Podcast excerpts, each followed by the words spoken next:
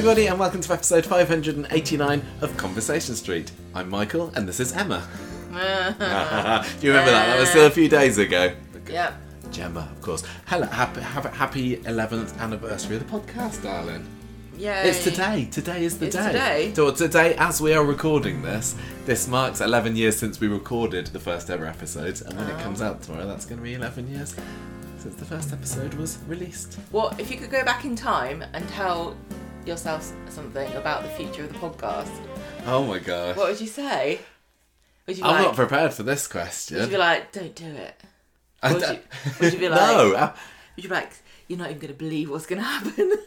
I don't know what I'd say. Like, I mean, That's like, oh, I'd say, listen, Gemma, it's not going to make money, yeah. well, but other things will happen that you will quite enjoy, and also I don't think things that money can't actually buy. Well, yes, that's That the is very true. thing. I don't. I, there's so little I'd want to do differently. I mean, maybe I would think of starting to put things on YouTube earlier and building that little stream earlier. But I, I don't Yeah, know. No, I mean, been a good idea. I, I think that you you do know, that, you idiot. I, I, I'm very, very happy with how everything on the podcast. I wasn't going going to say, is there anything you'd do differently?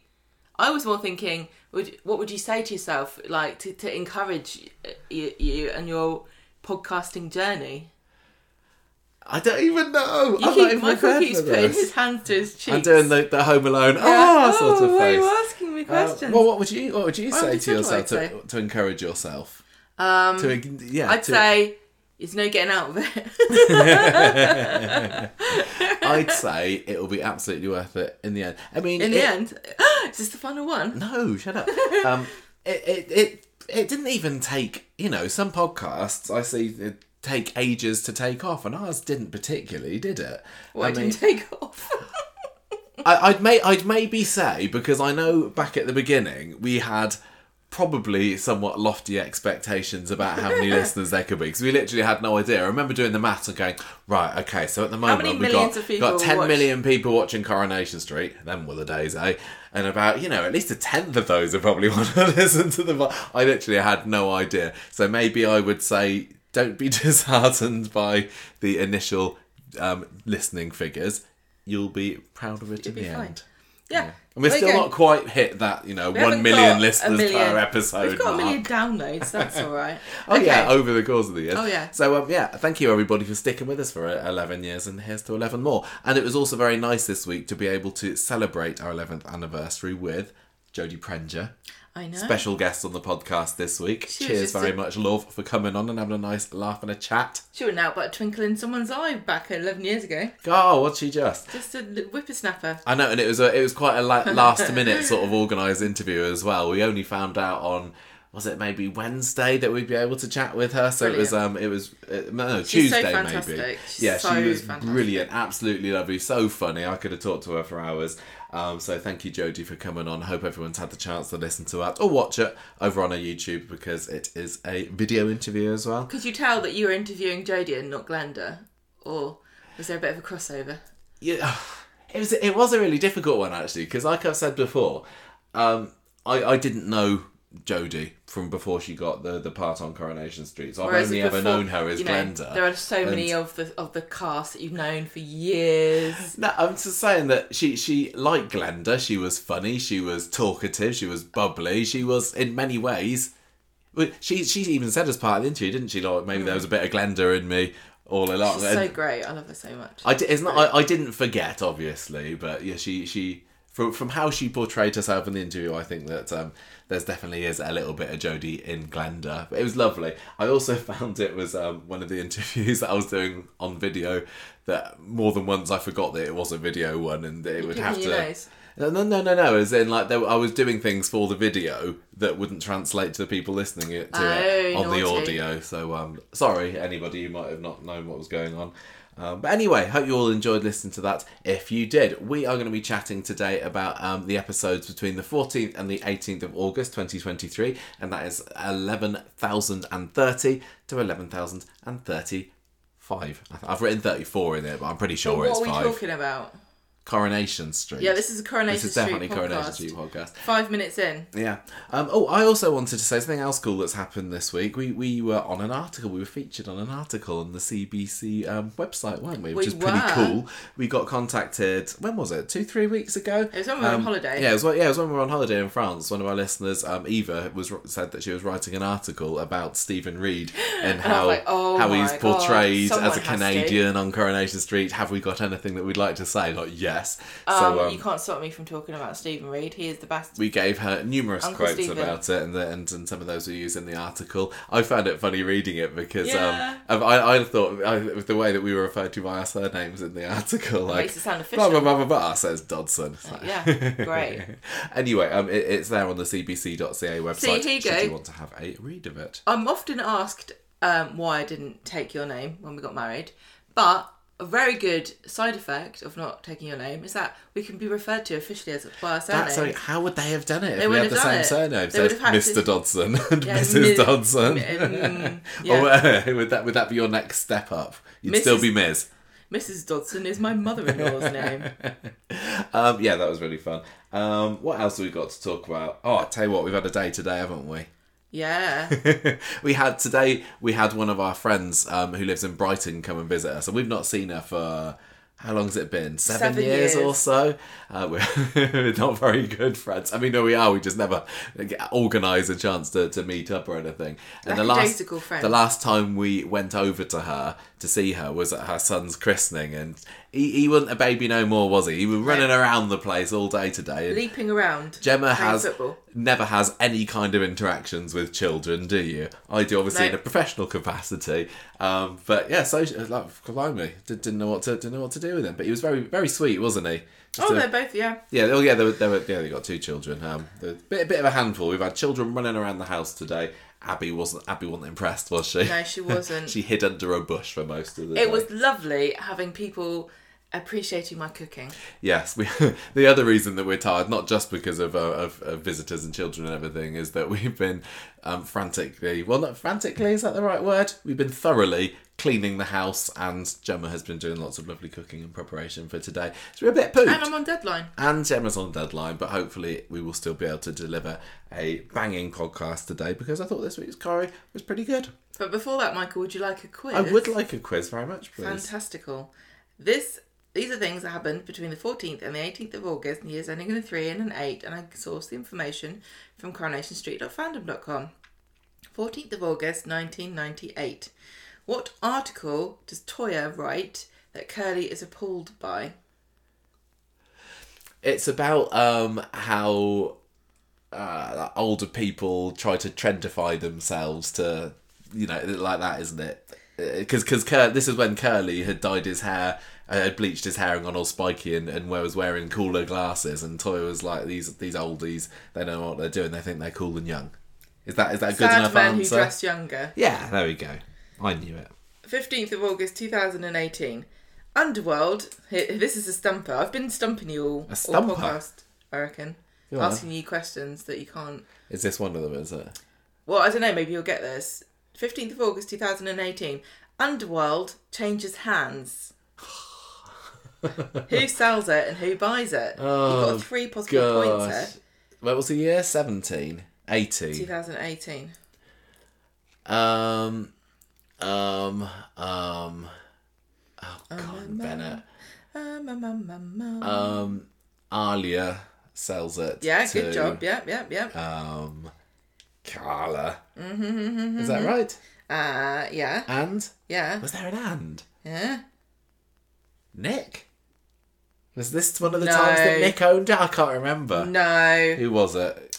it was um, Peter. Pete. Oh, yeah, that makes sense. How many points can I have for that? You get two. Oh, great. That's pretty good. And a zero. Do you remember Alya in the factory? That was weird, I remember when that happened 16th of August 2013, Craig makes a confession to Carl. But what is it and why is it significant? I always get surprised when I when I um, when I realise how long Craig Tinker has actually been Yep. in the show. Um, I remember him doing this. Ah, ah, Craig confesses that he um, reckons that he burnt down the Rovers Yep. because he was having a crafty fag out the back, wasn't he? But what does he think that that What does he think that led to? Anita's death. Yeah? Yeah, and The Rovers catching on fire. And and Tony the fireman. yes, Tony. Yes. Tony the fireman. Fire lady. Fire person. But why is it significant? How many extra bits of this? I asked Craig you thinks he's a murderer. I asked you at the beginning. Craig makes a confession Yeah. to Carl. Yeah, and it was Carl what done it. Yes, Michael. Yeah, yeah, yeah, yeah, yeah. Well, you didn't One say point that, for all you? of that information. You didn't say that, did you? I you? didn't know what you wanted. I specifically asked you. okay, okay. Go on. That's if you give yourself a point. I have you? Yeah, I've given myself one Right. point for that fountain Oh, for goodness sake! Well, you do the quiz then. No, no, it's a good question. Thank you. 17th of August 2018. Which Corrie dad dies in hospital after suffering from a stroke? What was the year? 2018. Um, I don't know.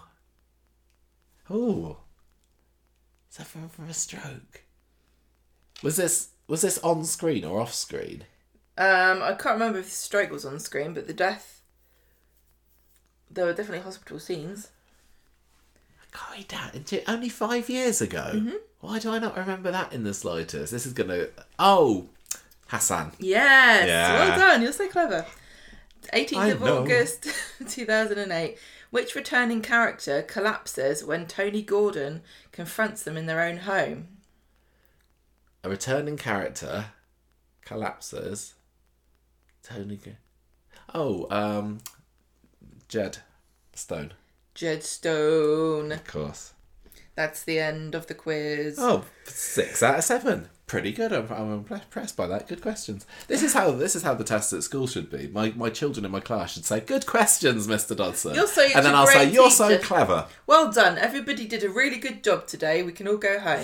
And then when they're looking sad, I say, "Do you want me to give you a spelling test or not? You do the spelling test next time, then." That'd be so funny.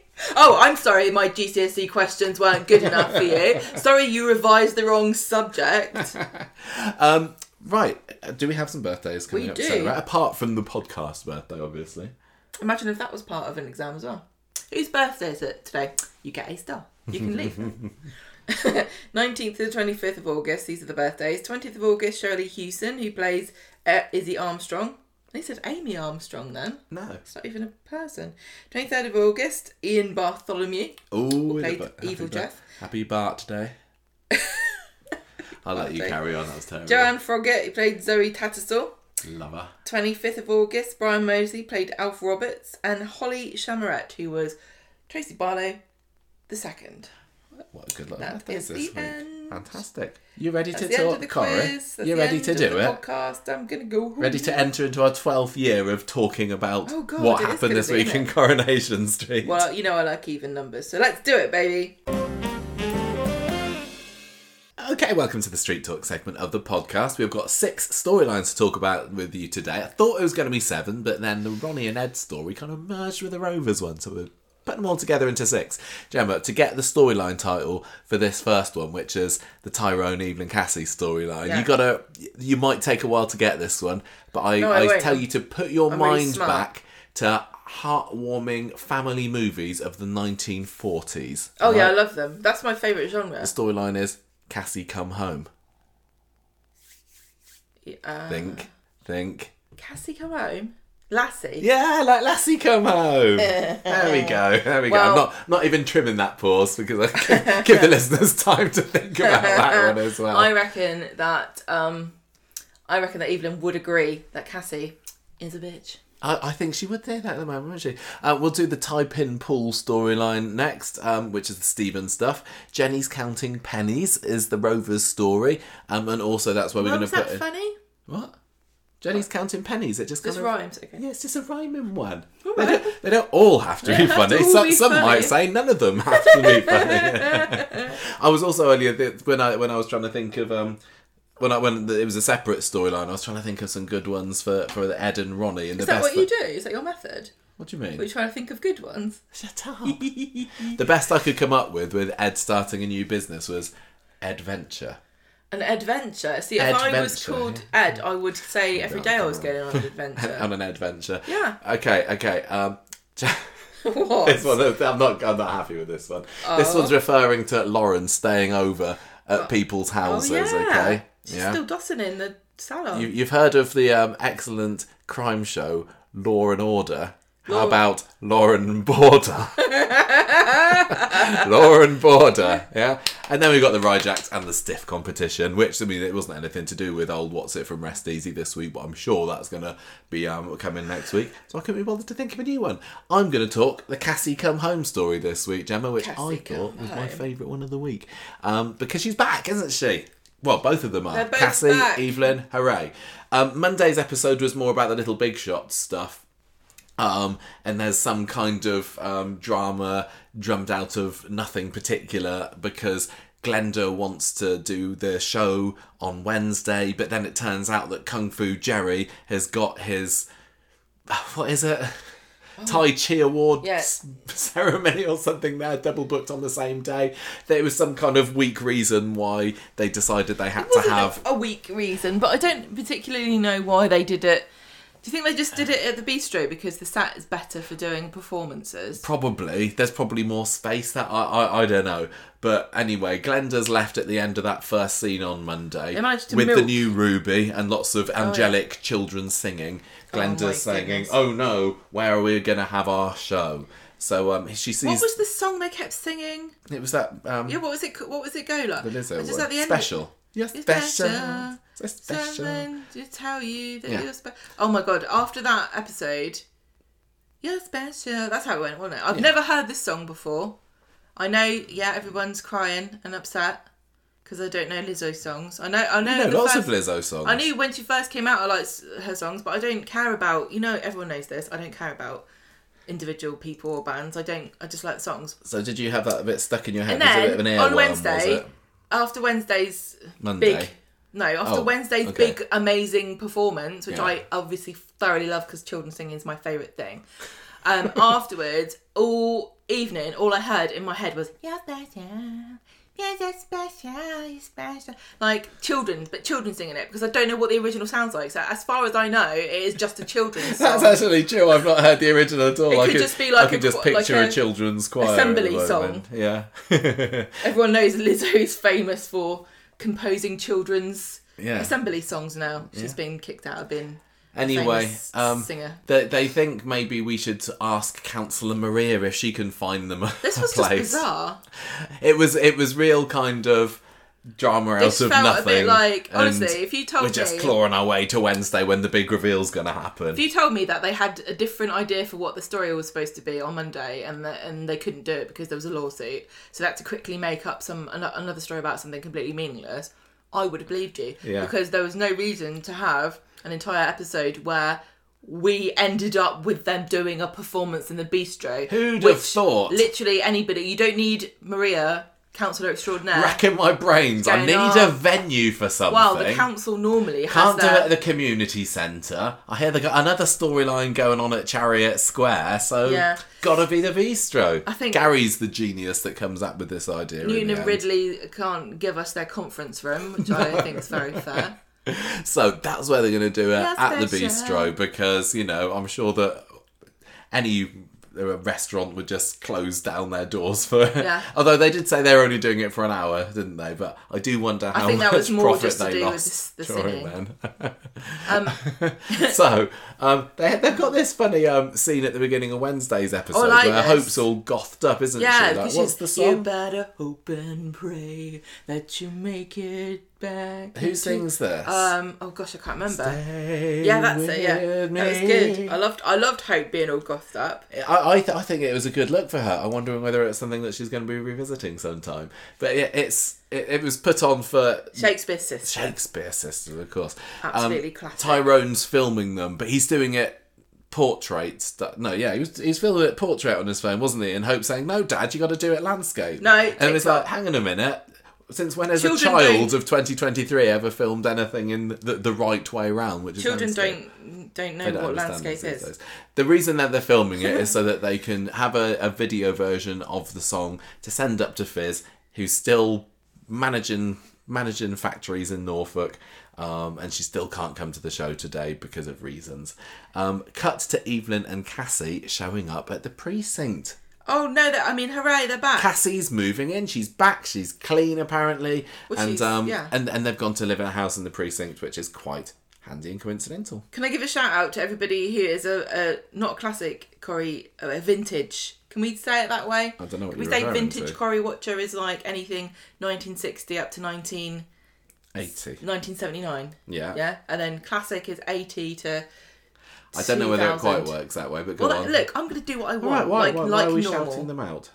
Because anyone who's a classic vintage, no, a vintage Corrie watcher, do you not think that the this is really deep cut the the kitchen cabinets in Cassie's kitchen, Cassie slash Evelyn's kitchen, looked exactly like the ones that um, Elsie Tanner got when she had a kitchen Oh yeah, you said that when we were watching, so, I had no idea. So this style is like it's like a seventies kind of look where it's got the the bottom of the cabinet is much thinner than the top, so the cabinet kind of juts out in this kind of jaunty sci-fi seventies kind of way, and then the doors slide across. But I, it was so distinctive. I was like, Can't say I they can't. it. There's no way that's that's Elsie Tanner's original cupboard because they just wouldn't have it from that long ago. But I'm in my head, that it is. What did you think of uh, the new set? I think it's very cool because it looks exactly like some kind of It um, does. It- undecorated old council flat that's literally not been touched. Not that that would ever happen. I Mm, yeah, I think they've done. quite a lot, I think they've done a good job with it. Um, I, I liked how that they've got the, the windows that lead out to the balcony as well. The window and the doors? Yes, that we, we got. see. I was entranced. but it is also confusing because there there seems were to be a doors. there's a there's a back entrance. I don't. I don't know how common it is for flats to have two doors, but I've never been in a flat with two. Well, I just doors. wonder like why they would even go in it anyway. Because from what we've seen of the precinct, there isn't a back entrance. You literally go into Um, the precinct up the stairs and then going in through the the door that we see from the outside seems like the most obvious way. I don't know why you'd take a detour to go in through the back there. Why would you We're go just through that way? nitpicking. I We're just know. nitpicking. I'm assuming it's something to do with. They don't want to open that I'm door because say- they, it'd be difficult to show what outside might look like. I don't know. I'm going to say that there's there's it's either to do with the set, like you know, they know that they're supposed to be outdoor, but they, the thing is though, there are loads of other sets that are kind of like that. You just have to film it from a different angle, or there's going to be a plot reason where somebody sneaks in through the back while somebody else is going in the front. I don't know. I don't know. But You no, know? I, I I liked it as a set, and I'm sure I it's really one that we're going to be seeing. Well, we're going to get used to because you know now the precinct has been established as a frequently visited location on Coronation Street. I think that people will be living there all the time. Well, do you think so? You and think it's that- probably going to be able to be used to replace any of the precinct sets in the same way that I'm sure they don't pre hmm, precinct sets. Yeah, I don't know what you mean. No, it, if somebody moves into one of the other precinct flats, they will probably use that set Evelyn's as a one. as a as Yeah. a yeah as a um Just take, just change it a little bit. a, as a- yeah in the same way that there's one hotel set, one, one hotel bedroom Oh, Yeah, but set. honestly- I'm sure they're not all happening to stay in the same hotel room at Chariot Square. Getting me annoyed now. anyway, so they're there. They've let themselves in. They're starting to unpack. Cassie is desperate to go and meet the family. She's clean now. She wants to go and see Tyrone. She wants to go and see the girls. And Evelyn's like, I, I think it's too soon. Um, she she wants um, Cassie to settle down in the place first, but she does give her ten minutes to go out and get some cigarettes or something. I can't remember what it is. Um, Cassie is eyeing Evelyn's purse because they've been talking about this showcase, haven't they? So I think this is this is the point where Cassie gets it into her head that she's going to go and sneak out and see her grandchildren. So it's later on next. Cassie's still not returned. Evelyn tries leaving her a messages uh, a message on her phone. Looks inside her purse. She realizes it's empty, so she's been nicking money. We- later find out we don't know exactly what she spent the money on, do we? Because she says that it was tickets for the showcase, but as Evelyn points out, she said it several was times. it was free. So she's gone and spent it on something. Is it the drugs? I, I don't know. Is it? Does it really matter? It's something nefarious. She's dodgy. I, I don't know. So, show's starting at the bistro. Kids are in the back, all costumed up, getting last minute pep talk from Glenda, who's all glammed up in her ringleader's outfit. Uh, music starts, Glenda comes out, announces the beginning of the show, and then there's a bit of an action cam shot, isn't there? We see from Cassie's point of view, she's snuck into the back, she's got a baseball cap pulled down, and she's having a bit of a lurk around the back.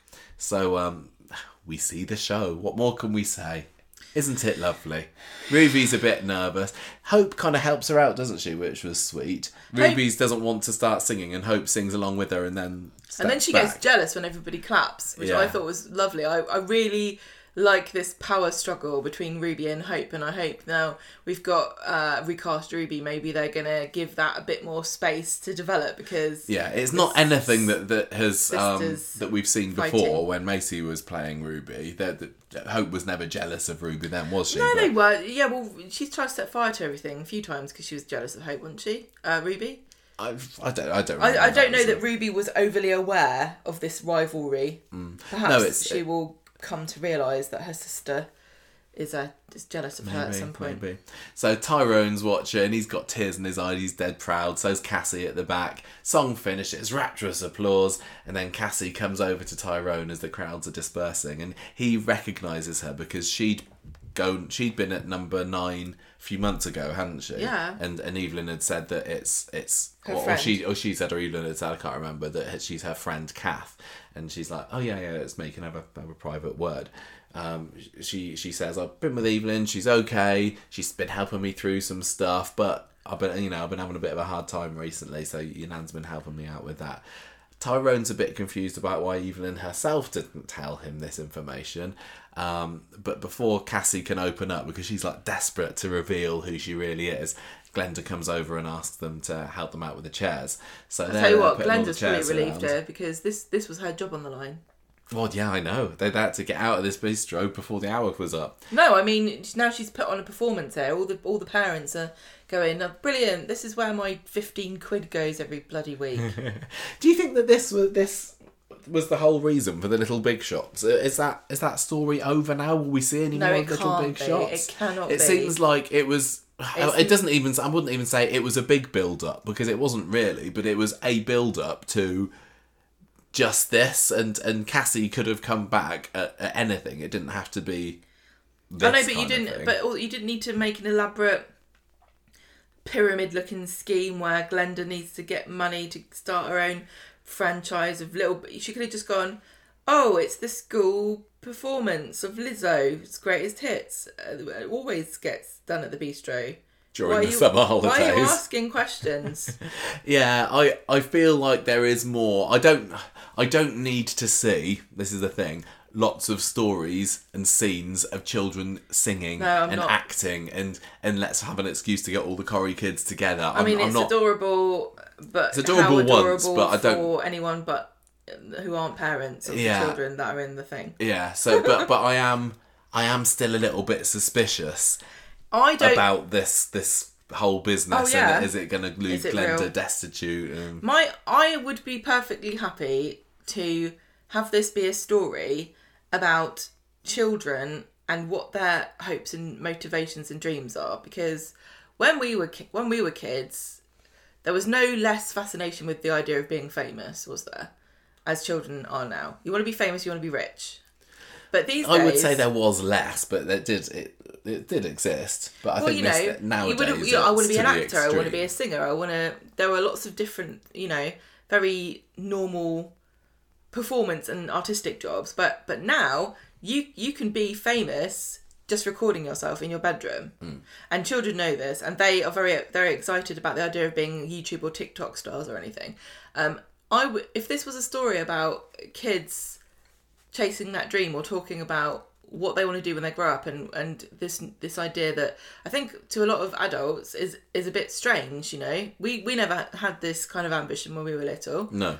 Um we never we never had that opportunity to to you know be able to connect to millions of people and, and earn money from it. So uh, if it was about children wanting to be famous and it, the actual heartbreak and involved because very very few i don't imagine that anybody on the street would end up being but then again imagine you could do a really cool story if, if ruby or hope you know what, what are the pitfalls what are the dangers what's it like to be a parent of a child who is going online do you stop them when you realize they're making actual money out of it what do you do is it is it dangerous Is I guess it would is feel quite quite real in that so many children today do think that they can just become be- famous. become inst- um, yeah Instagram famous or YouTube famous or on Instagram. not not Instagram TikTok- um, yeah, I TikTok I, don't even know It's TikTok and YouTube. but they, pe- people wanting to be influencers yeah. And think that's natural because that's what they see all the And time And you've got Daisy in the show who seems to have now given up on that idea because it was a you know she she was literally nearly killed and so so was Ryan. Um, would she say don't do it, kids, or would they look up to her, or would they go oh yeah well she was just silly I wouldn't do you know I I think if they're actually going to do something interesting with Little Big Shots.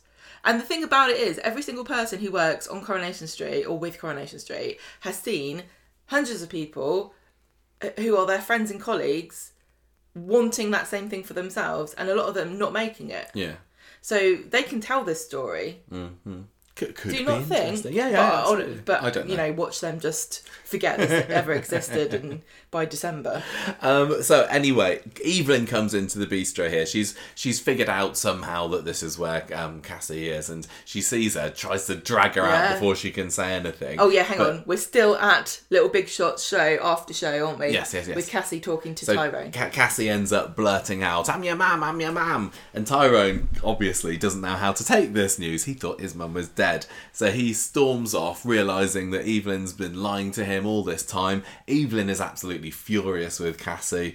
Um, and and then Roy comes in as well because he wants a bit in this story. And Cassie says, "I'm Cassie, back from the grave." So Roy chases Tyrone back to number nine. Tyrone's absolutely livid about being lied to all this time. That Cassie's. It, it's not just he's mad at Evelyn for not saying for for covering this up, but it's also the fact that Cassie. In his eyes, has wanted nothing to do with him for 40 years. And Roy says, Well, you know, I, I didn't have a great relationship with my mum for the vast majority of my life. she was but, a right cow but then yeah, so so but then Sylvia did come into the show for a little bit, and and we did grow closer, and roy's like maybe there's a chance there. look, we've all, everyone on the show has had an estranged mum storyline where somebody famous gets cast as their mum, comes back into the show for about two or three years, and then goes away. Just got to get ride through it. Think about the fact it's not your completely characters. uncommon. You're right. Your character's going to get loads more storylines, going to be loads of dramatic scenes. You might get nominated for a few awards. You might get something out of the Conversation Street Awards. If you're not, if you're unlucky, it will be Bobbins. but it's you It's know, a risk. it's getting your face out there, Risk isn't it? take, yeah. It's getting yourself hyped up to be in the jungle, in it, Alan? not confirmed yet. Not Gemma. confirmed. Or is it? No, it's not. Is it? He's a good lad, though, isn't he? He's a good lad. He's, He's, he's, a- solid. he- He's, he- a, he's a nice bloke. He'd do the challenge. He's good people. Evelyn and Cassie get to number nine later. Evelyn says, Look, I'm sorry that you had to find out like this, Tyrone. I swear, I've only known about this since September that Cassie was alive and back. I didn't know what to do for the best. I've lost control of this story. I don't understand. I don't know what he's lying about what anymore. Did she only? She didn't know since September. Did she? I think that she did. I see when when Cassie came went into away- it before. Christmas. It, it, I, I- may, maybe I misheard or misunderstood or, or just um, made, Made it it up, up. myself. it was my head canon. Before, yeah, I, I, I went. I watched that storyline under the impression that Evelyn had known all along Right. that Cassie was alive, and I was like, oh, I wish that's a bit retconny to me. I wish that Evelyn hadn't known all along. Um, but did she think but she d- was dead? well, they, they said she, she says as part of this week's episode, I'd assumed that she was because I hadn't heard from her, and I think it was maybe convenient for Evelyn to believe that her daughter was dead. She But she said I'm way back this- five years ago when she came into it. Oh yeah, I didn't go and see the grave. What's the point of spending hundreds of pounds on a plane that. ticket just to go and stand by a um a, stick. a, a, a stick and pretend you're feeling sad for five minutes and then come all the way back So, again? so we're supposed to believe on the one hand that Evelyn is such a compassionate. Well, I don't say compassionate, but such a sort of. She, she feels like it's a moral obligation to try to help her daughter, but she doesn't particularly like her very much. But she feels a very strong bond, and, and it's her, like it's her responsibility Absolutely. to try to to get her kid clean, off drugs, um, but we're also supposed to believe that she just assumed she was dead and didn't follow up at any point. I think that everything that had happened 40 years ago took it out of Evelyn so much. I think one thing that is worth pointing out about the storyline with Cassie and Evelyn is that it is incredibly difficult to be a family member of a, of a of an addict um, or somebody who has got difficulties like Cassie does, and e- with the best will in the world, no matter how much you love them, at a certain point you do have to accept that there is nothing you can do to prevent them from hurting themselves, Yeah. and it's easier, really, for everybody to just let it go. I mean, it's But it not. was also- it's not it was- nice thing to say, but It was only years after Evelyn's husband had died, Mm. so she was probably still grieving there, and and she she did her best, and she thought, well, I, I can't try any harder. She's out of my I'm life not now. sure that you I can- can't I can't do this constantly. It's best for me to believe that she's dead, and maybe I don't she know and she she convinced herself that she that she was dead. Maybe to sort of make herself feel better because she's not suffering anymore if she's dead, which is horrible. and I don't have to feel guilty about Yeah. not trying to help her. Yeah, I mean, uh, I understand. I completely understand that it because you can't do anything. Mm. You can't do anything at all. Well, Tyrone wouldn't accept it. He, he he's not best pleased with it with his nana still after this. But hang on, I just want to say, I there obviously are people that have managed to help their loved one, and that's brilliant. But it, anyone who has tried and failed is not. You know, No. they would know. It's there's nothing. Sometimes there's No just shame nothing. in that. Sometimes there is nothing. From from what do. we can believe, and it, you're right, it is still a little bit murky about who is telling the whole truth because Evelyn and Cassie's like stories don't quite. also a bit and, we, and we're not going to find out. I mean, I know Corrie likes its flashbacks at the moment, but I don't think we're going to be flashing back to 1982 to find out exactly what See, happens there. I think Evelyn has got a lot of integrity and a moral backbone, but I also don't think she's above fibbing. No, absolutely, I, And I, I, also agree. think that lots of people tell themselves lies they don't even realise are lies. Mm. Well, Evelyn's lying to herself about Yeah. her feelings about Roy for for one thing. What a harlot! She she she doesn't like to she doesn't like to wear her heart on her sleeve, does she? When it comes to certain Which- personal do you matters. think? Do you think that a lot of why Evelyn is as prickly as she is is because of how much Cassie has, um, hurt her, broken her heart? Maybe, but from what Cassie was telling rejected her. Tyrone in today's episode, it felt like she was always a bit of a. a thing bit is- of a cow in Cassie's eyes, at least. She was she was never warm or close. As much as I hate the idea of wishy-washy, you know, reality is perception kind of thing, Evelyn and Cassie both are both telling the truth from their perspective about their relationship. They both butted heads, and they think they each tried their best to make a go of things, um, and the other person was at fault. And they're kind of both right in a way. I'm still finding Evelyn's side of the story. uh, Sorry, we'll go back to the synopsis. Yeah, I a know. a little bit more believable, and I don't know whether it's because I want to believe Evelyn more because I've got five years of Evelyn love saying Right. "S- Evelyn's True. side, pick Evelyn's side, and I don't think they're going to throw Evelyn under the bus about the, with this story. This is what I think. But also, Cassie has shown a couple of uh, Dodgy chinks, yeah, dodgy looks and, and and things that suggest that she shouldn't be completely believed. For example, I think it was in this scene that Evelyn says, "Look, you're saying that you wanted to be part of Tyrone's life all this time. Wh- Why? Why?" You've been back in the UK for uh, ages. Why didn't you try and find Tyrone straight away? And Cassie didn't want to answer that. And there's also the drugs. Yeah, the drugs at the end of today's episode. yeah. Um, anyway, so so Cassie's just saying, yeah, I did. I, I'm really sorry. I was. I'm desperate to be part of your family now.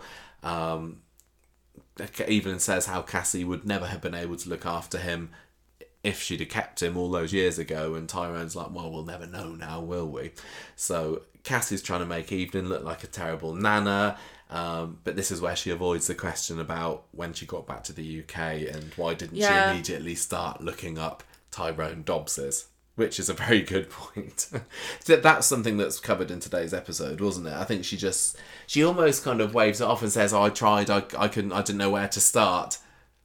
There are lots oh. of things that you you do or make a decision about that if somebody were to ask you to defend yourself, you would have no excuse. You uh, wouldn't have a reason that made any particular sense that would make you look like a good person. I mean, I would also say if I was looking for somebody called Tyrone Dobbs and I googled it or vogled it in the world of Weatherfield, I'd probably find something related to a court case 10 years ago that happened in Weatherfield when he was accused of pushing his wife down the stairs, etc., Oh, etc., or his girlfriend. His name's going to be in the papers somewhere. So I, I think in in universe, Tyrone probably could be found. He, he, he owns a business for for heaven's sake, for one thing, and I ah. don't think that Tyrone is that common for first name either. So I I don't I'm not really buying her it. story there. Okay, mm. well, unreliable drug addict. Yes, shocker. So Tyrone goes to the cafe to pick up the girls, and then says, "Who's, who's that lady at the at the bistro earlier?" And Tyrone, he doesn't he doesn't try to keep it a secret, which is nice. He says, "Look, it's going to come in a bit of a shock, girls, but it's me mum." Um, they're actually quite full of questions, as I think you would be. They're surprised at first, but they want to know all about her because they've just acquired a new grandma, uh, you know, in their eyes. And Ruby says, "Oh, you could have brothers and sisters and everything," and that's like, "Oh yeah, I hadn't even considered this," but you know, Tyrone's family has just extended and extended and extended over the years, and and this is the obviously the massive retcon um, in in his family history. But do you think that they might do that? Would it have been brought up? Would Cassie have mentioned by this point? By the way, you've got a brother, or could it just be a case of? She didn't say he didn't have a brother, Well, and then yeah, two years, two years This in the what- future, in comes Dominic Dominic Monaghan, who is my personal pick of playing Tyrone's brother, saying, "Hey, Charlie from Lost. Charlie from Lost. Um, I Well, they they had they and also from Lord of the Rings. and also Hetty Wainthropp Oh investigates. yes, I love bloody loved him in that. Well, I think that those two had scenes in Hetty Wainthropp Uh, yeah. together. I think they were both in it. So anyway, that, I, that's my pick. this is this I, is I, I just want Dom. I just I just want him to have some kind of part on Corrie, and why not that? Corrie's just got a bunch of these trump cards somewhere, haven't they? Mm. Yeah. What about Tyrone's brother? Um, anyway, um, Tyrone is, is um, comes back to the house and says, "Look, Cassie, I, I, I, does he say it's not time for you to meet the girls yet?" I think? Yeah, go away. Um, and he says, "Look, I, th- I think you just you, you better go. I, I'm not ready to I deal to with think this about at the this. moment." I've suddenly got a mum. Yes. Um, she, she says, Yeah, okay, I understand. I'm going to go and give you some space. And Evelyn's left with Tyrone, and he tells her, and You can sling your up too, Nana. So she does. Slopes out at the end of the episode. I kind of don't want Tyrone to get hurt here, but it seems inevitable. bit too late. Um, no, what I'm trying to say is, I, I, I want vindication for Evelyn because I want Cassie to let him down, let Tyrone down, to, so that he can really understand what it was that Evelyn had Evelyn, gone through yeah. and why she was so keen to protect him and his family. Evelyn wouldn't have abandoned him on that police station steps without a very good reason. And you're right, I think he needs to be. And she wouldn't needs have to see that abandoned he's Cassie. always had his best interests at heart. She wouldn't have abandoned Cassie if it literally there was no nothing she could do except watch her daughter die. You know, Yeah. Well, she didn't even abandon Cassie. Well, Cassie's the one that very went off to. South America with a druggy South boyfriend. Africa. South Africa, sorry, with a druggy I know it's a similar shape.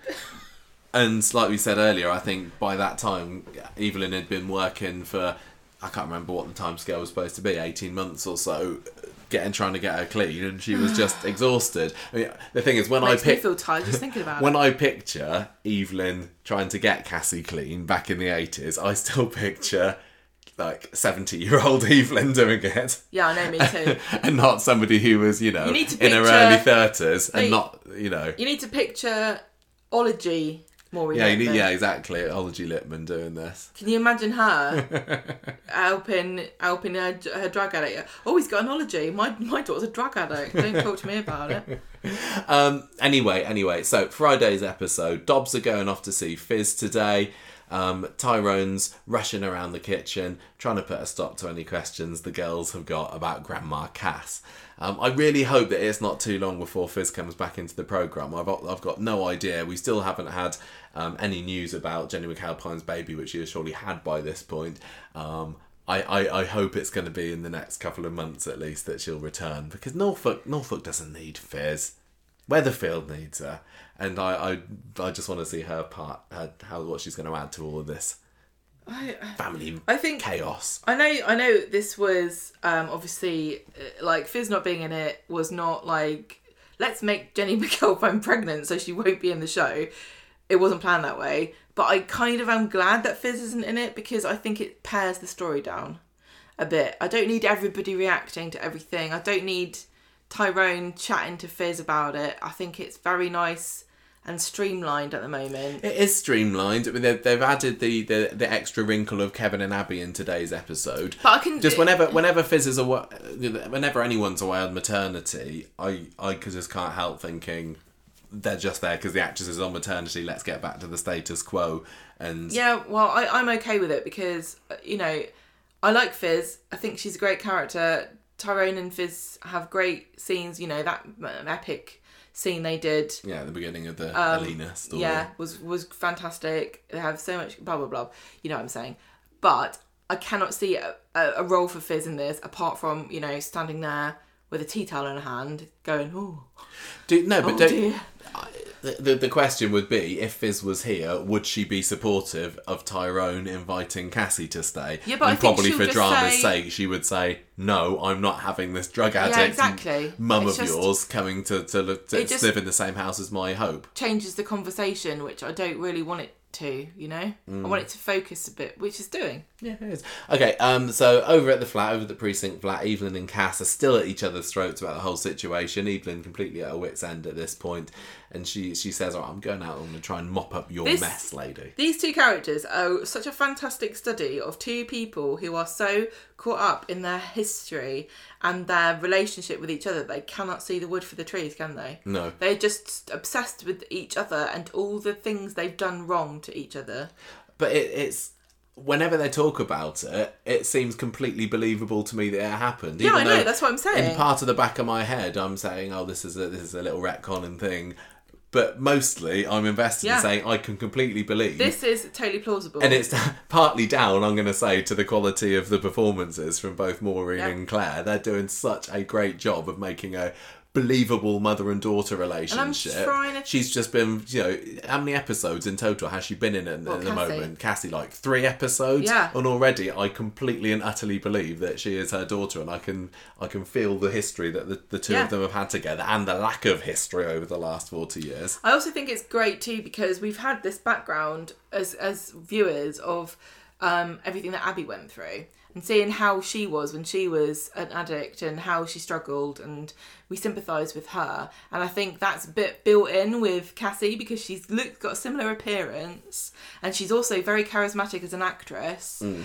and and so these scenes where it feels like we were primed as viewers Yeah, it's like we've got a reference. yeah We've seen Abby going through Yeah. this. We've seen all the terrible things that Abby has done Yeah. as a mum, but we also know that she has been able to get she's through it, and she's got a good heart under there. Yeah. Does Cassie have the good heart, And or then are we supposed to be saying, "Oh yeah, Abby's nice underneath"? I'm sure Cassie is too, and actually they're going to pull the rug out from underneath us, Yeah. and she will actually just be a unsalvageable druggie. yeah I think this is And a I, really I don't know at this point where it's, going to go. It's a combination of great scenario, great performances, and good writing. I mean, I'm all in favour of keeping in the creme de la creme of acting talent on Coronation Street as long as possible. Claire Sweeney, Oh yeah, me too. I, I've always clearly, said clearly, actors should be in it. obviously, a very well um, loved, renowned. Um, and, and, and appreciated Well-respected. actress, well respected actress. So yeah, keep her in, keep her in. Um, but in order for her to be captain, she's going to have to go through some kind of softening and redemption arc. And then partly in my head, I'm thinking, oh, is that another one of these? You know, we're already getting it with Lauren in the other story. Oh, don't get me started. but it's interesting to compare the two, isn't it? And how invested we are in one of them versus the other at the moment. yeah, but Cassie doesn't take drugs because she thinks white people are better than everyone else. well, I assume not. Um, so anyway, Kevin gets a Tyrone. A Tyrone call. A Tyrone call.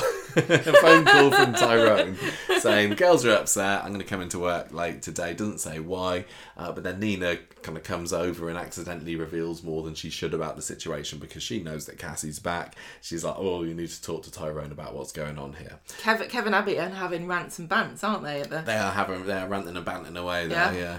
Happy to see Abby back again. A Yeah. rare sighting of Abby. well, she was in it the week before, wasn't she? Because she, because Evelyn, or whenever she, whenever it was, and Evelyn's like, "How do you, uh, how do you get off the smack?" Oh yeah, she wasn't. That that when was that? I don't remember. Well, that, that was a few.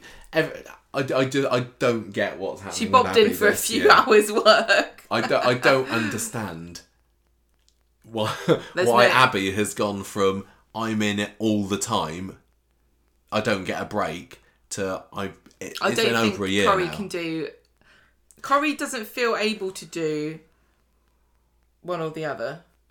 You know, I can't do a ba- It doesn't seem to be able to do a balance. It's, You're either in it all the time, or you, no one remembers you're in it. I, I just don't know. But at least with this story, I'm hoping, my fingers are really, really tightly crossed here, that this is the beginning of Abby getting back on track and, you know, back on the treadmill of becoming a regular sight. Because when you're speaking about the best actresses on Coronation Street, this is the one that this is the character that we should be having there all the time, and I'm sure that she's going to add um, many layers to this story if they can give her a chance. I, We'll could talk do. more about this with Abby later, I guess. Um, so anyway, Tyrone's peed off at work later. Kevin and Abby are trying to get him to engage in conversation about what is the Queen of Crisps. Prawn cocktail or It was salt and vinegar or prawn cocktail, vinegar. wasn't it? And there's like, that's an odd choice. well, of course it is. Who's got prawn cocktail as that as the second? I'm gonna say if you think prawn cocktail are the best crisps, you at least have the decency and self awareness to understand that this is not a common opinion. But it's totally in Kev's character to be like, well, obviously. Does Ke- yeah, but prawn- do you really believe that Ke- Kevin's probably too embarrassed to eat prawn cocktail crisps because they're in a pink packet? do you reckon? Yes, I totally do. It was funny in a way, and I liked Abby's delivery of prawn cocktail. It doesn't taste like prawn I, cocktail. I don't really, but maybe it's just because you know Kevin's a, a, a lad of the eighties, and back in the eighties, prawn exotic. co- co- cocktail was the yeah, exotic thing, and he just kept Well, on I've, to that. I'm running a poll, and at the moment, salt and vinegar is winning over prawn cocktail. But I also put in ready salted and posh, just just for um, That's, Ardy. there's that Ardy's that's voted Yeah, for that one. yeah. I think if you're gonna if you're gonna step back and not take your own personal preference into this, and you were gonna pick out the best crisp flavors to pit against each other, right. you'd say Well, the classic, the three big classics. yeah, ready salted, cheese and onion, and plain. No, they- they're Uh, two the same. What? Ready Salt salted? vinegar. oh, salt, salt and vinegar. Sorry, salt and vinegar. Ready salted, cheese and No, onion. yeah. Yeah, I hate cheese and onion crisps, but I wouldn't if I was making a crisp poll. I'm You'd not have gonna. to add it. I'm not gonna say, oh, is it? Is there it, a fourth- Is it ready salted or smoky bacon? Is there a fourth flavour? Is there a fourth flavour? Because those are the three. I know everyone's fascinated by Not- this. Is there a Just a third? little is there a insight fourth? into a British crisp culture here. Yeah. I thought that they, when she started talking about crisps, I thought she was going to go down the debate of salt and vinegar crisp, Tyrone, green packet or blue packet. Yeah, what do you think? Salt and vinegar's blue, isn't it? No, no, no. I say green. No, you're wrong though. Because not, because because, cheese and onion ah. is green because onions like spring onions are I green. know, I totally get it. But Walker's We being the main get it. crisp brand in the UK, having just- had green as the salt and vinegar flavour no, colour for all this time. that's ignorance. No. Anyway, Would you like to know what Britain's top five favourite? I know. Yes, Sorry. I would love to know. Right. I'm actually quite interested. I don't know whether our listeners want to know, but I'd be quite. Prawn cocktail, sixteenth place apparently. Well, Kevin, Right. put that in Britain's- your tash. This is just an overall. Smoke Put it in your tash and smoke it. I started off. I started off with the one there, and I didn't know where it was going. Right, so this is from Insights Agency Perspective Global from a survey based on 2,000 Britons. Where'd it go? Go from five to one, please. Five to one. It's disappeared. Oh my There's a picture of a lady. Can right, just- listen. Can you listen? Yes. You're you're holding everyone up here. Right. Walkers Ready Salted at number five. Yeah. Pringles Original at number four. Walkers. They're just the same as Will ready you listen? salted. Will you listen? It's not the same. Everyone knows that Pringles and crisps are different. Okay, carry on, carry on. Walkers Salt and Vinegar at number three. Number two. Now this is going to be controversial. Beef flavored Monster Munch. What a ah, Okay, listen. What do you think number one is? cheese and onion, probably. Yeah. Rubbish. Utter rubbish. Cheese Yeah. and onion. That's a dad flavoured crisp right there. It's a dad flavour crisp. Yeah, that's what I'm going to say. Cheese and onion is what dad's like. Just like pistachio ice cream. I ban them all together. Do you know what I really like and I haven't had for about 20 years? Nice and spicy Nik Naks. Oh, they are nice. So it's, aren't it's, they? Anyway, back to Coronation Street. Cut for Canada if we had that on the podcast. Actually, Canadians are probably the ones that'd be interested in hearing like, about our crisp flavours. It's our, it's our dear British viewers. It's like, shut up. right. Um, I was, he, he didn't want he didn't want anything to know Tyrone about this crisp discussion. He's like like most. He's like everybody listening sure. going, shut up. Um, so he You're says not as interesting as you think you are. Evelyn comes over saying, Look, I just want to say sorry for everything that's happened. He's like, No, I don't want to hear from you, Nan. She says, I just didn't want Cassie tainting your life. She she's ruined my life. She killed your granddad. And I stand by my decision to keep quiet about her being alive. She tries to give him a piece of paper with Cassie's address on, but he doesn't want to know. But he clearly takes it anyway because he finds the address. He, he, he manages to find the precinct easy enough later on that episode. well, I mean, it's just there. It's Yeah. around the corner. It's been there the whole time. Evelyn's speaking to Roy later in the episode because he's seen that, that Hope and Ruby, who have been very, very slowly drinking milkshakes throughout the episode, are a bit down in the dumps This about the whole situation. during the summer holidays when you've got to make your um, pocket money last. Um, and he says, "Look, what what you've done is is really bumming the girls out. Can you see?" And any kind of has the chat with her about, yeah, you apologise to Tyrone, but. You know what you like, Evelyn? Can you see that maybe it wouldn't have seemed genuine? She realises he's still holding a bit of a grudge about when she opened his letter a couple of months ago. And he, he kind of says, No, we're not talking about that at the moment. You need to reconsider the way you treat other people that you claim to care about. And I thought that was a great line. And, hmm. and absolutely true for Evelyn as well, I'm going to say. Roy astute as always. she, she, yeah, he is, yeah. Mm. So, but she, but the thing is, she does care. Evelyn is very, very caring, isn't she? She's cares she's got too much. she's got so much love in her heart for I her family. know. But I I, but she doesn't like to show it. She doesn't like she. I think that she think it's absolutely There's a certain love. kind of like hard heartedness that you have to have sometimes. Like, not hard heartedness, but yeah, tough. It's not tough love, but that's the nearest thing I can think of. Like doing hard things for people that you love that you don't like, but it's for someone else's benefit. Yeah, I, th- I mean, I think that she would crawl over broken glass for, for Tyrone and the girls, and probably even Fizz at the moment. But she wouldn't like them to know that she, She would do it, that. yeah. And absolutely, tough love. She does. She will tell people. She will. She won't pussyfoot around things. And if somebody in her family or a friend or whoever needs to be told a few home truths, she will absolutely do it if she thinks it's the right thing. And and that's what's got her into this mess here at the moment. I love Evelyn. I think she's great. So. um where did I get to? So in the pub later, Tyrone's with Abby and Kevin, telling her, telling them all about Cassie being back, um, how Evelyn's been. Um, oh, and then Abby says, "Oh yeah, I, I, Evelyn asked me, you know, a while ago about how she's managed to stay clean. I wondered what this was about." And Tyrone says, "Look, I'm still not sure about Cassie. She never tried to contact me all this time, 40 years. She could have tried to get in touch with me, not heard a dicky bird. But Abby says, You're right, you need to be careful. I know what addicts are like, having been one myself. If you're thinking of bringing a recovering addict to the girl's house, you need to really know what you're doing. Be careful. And what's the message that Tyrone takes from that? I'm going to go and invite my mum back to live live at home, but I'm going to ship the girls off to Fizz. So Evelyn gets back home. Cassie's been trying to make amends by cleaning up, but Evelyn sees right through it. And then Tyrone shows up. He wants to have a word with Cassie and not Evelyn. And that was quite gutting for Evelyn that she gets sent on her way. Kathy, Cassie, on the other hand, though, looks well pleased with herself she says, "Oh, Tyrone, thank you for hearing me out. I'm really sorry for not being honest with you the other month."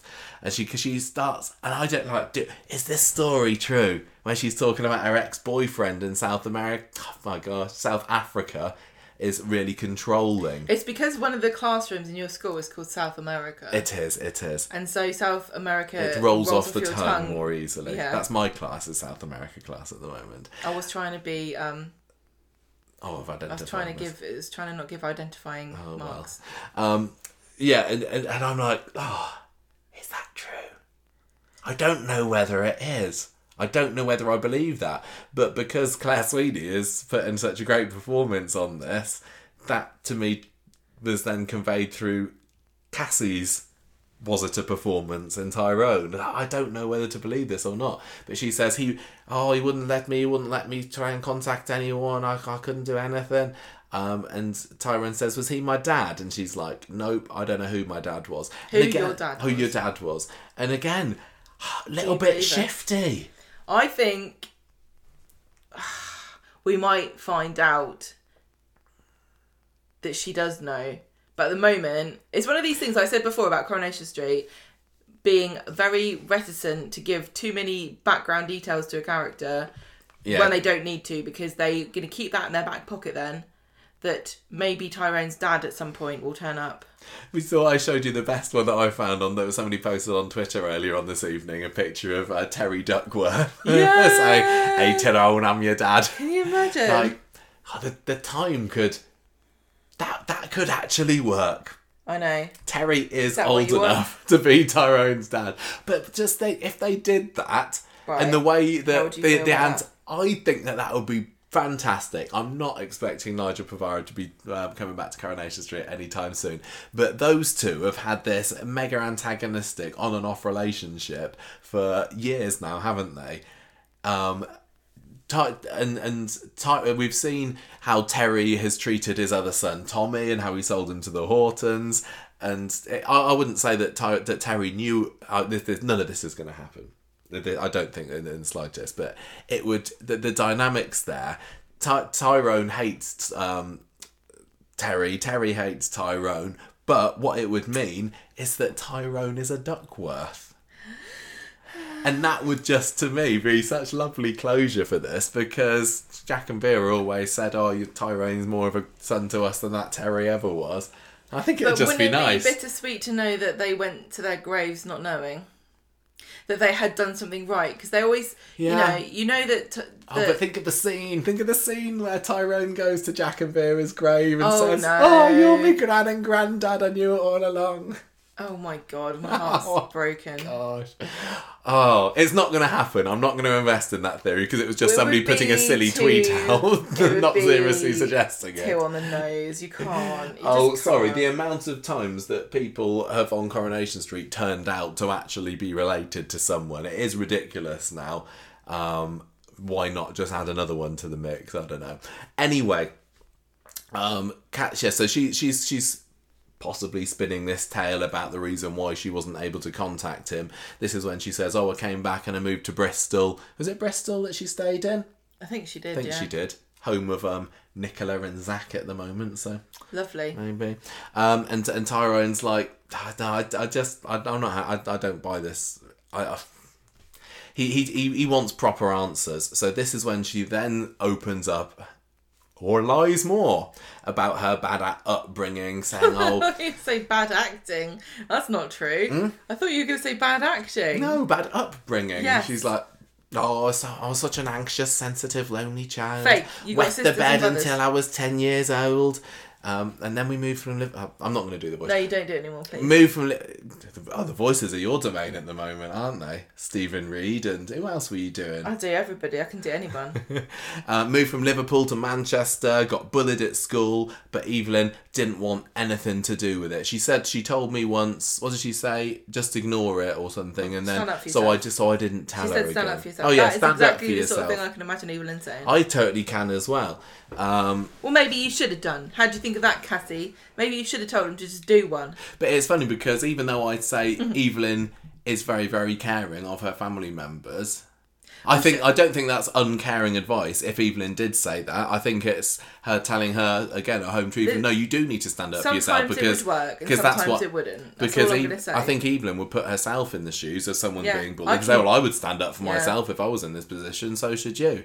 Yeah, it obviously does not does not help very often, but No. And this was, you know, this was in the seventies, and it was nothing like it was nothing unusual or unlike what an, any other parent in that era would have said. no, Just to bit hit him back. yeah, Even when we were kids, parents would be like, just hit him back. What What are you coming to me with this? about? Exactly, I can't exactly. hit a twelve So year old. So Cassie says, "Well, you know, Mum didn't want to help me, so I didn't tell her that again." Then, uh, when I was twelve, I discovered booze. That helped take the edge off it. By fifteen, I was a smackhead. Then my dad died. Evelyn blamed me, and she actually, oh, she says my mum spat in my face. I don't know if I believe that. I don't know whether I believe that.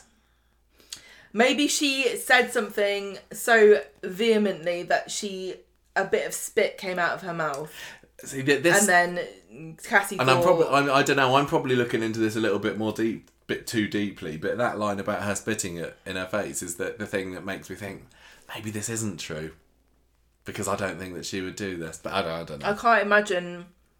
I can't imagine ever doing that to my child, and I don't think that Evelyn would. no, but you know, Evelyn was that. probably a very different person forty years ago as well. Although she everyone was a bit of a spitter Michael. back then. I was completely different. I was spitting all the time when I was Um, forty years ago. Anyway, um, Evelyn says, uh, Cassie said to the, that Evelyn said, "You killed him. I'll never forgive you." Then she ended back in Liverpool in squats on the streets. Then she found out she was pregnant. Tried to get on, off the drugs but couldn't. She basically retells the story the way we kind of had already accepted it by this point.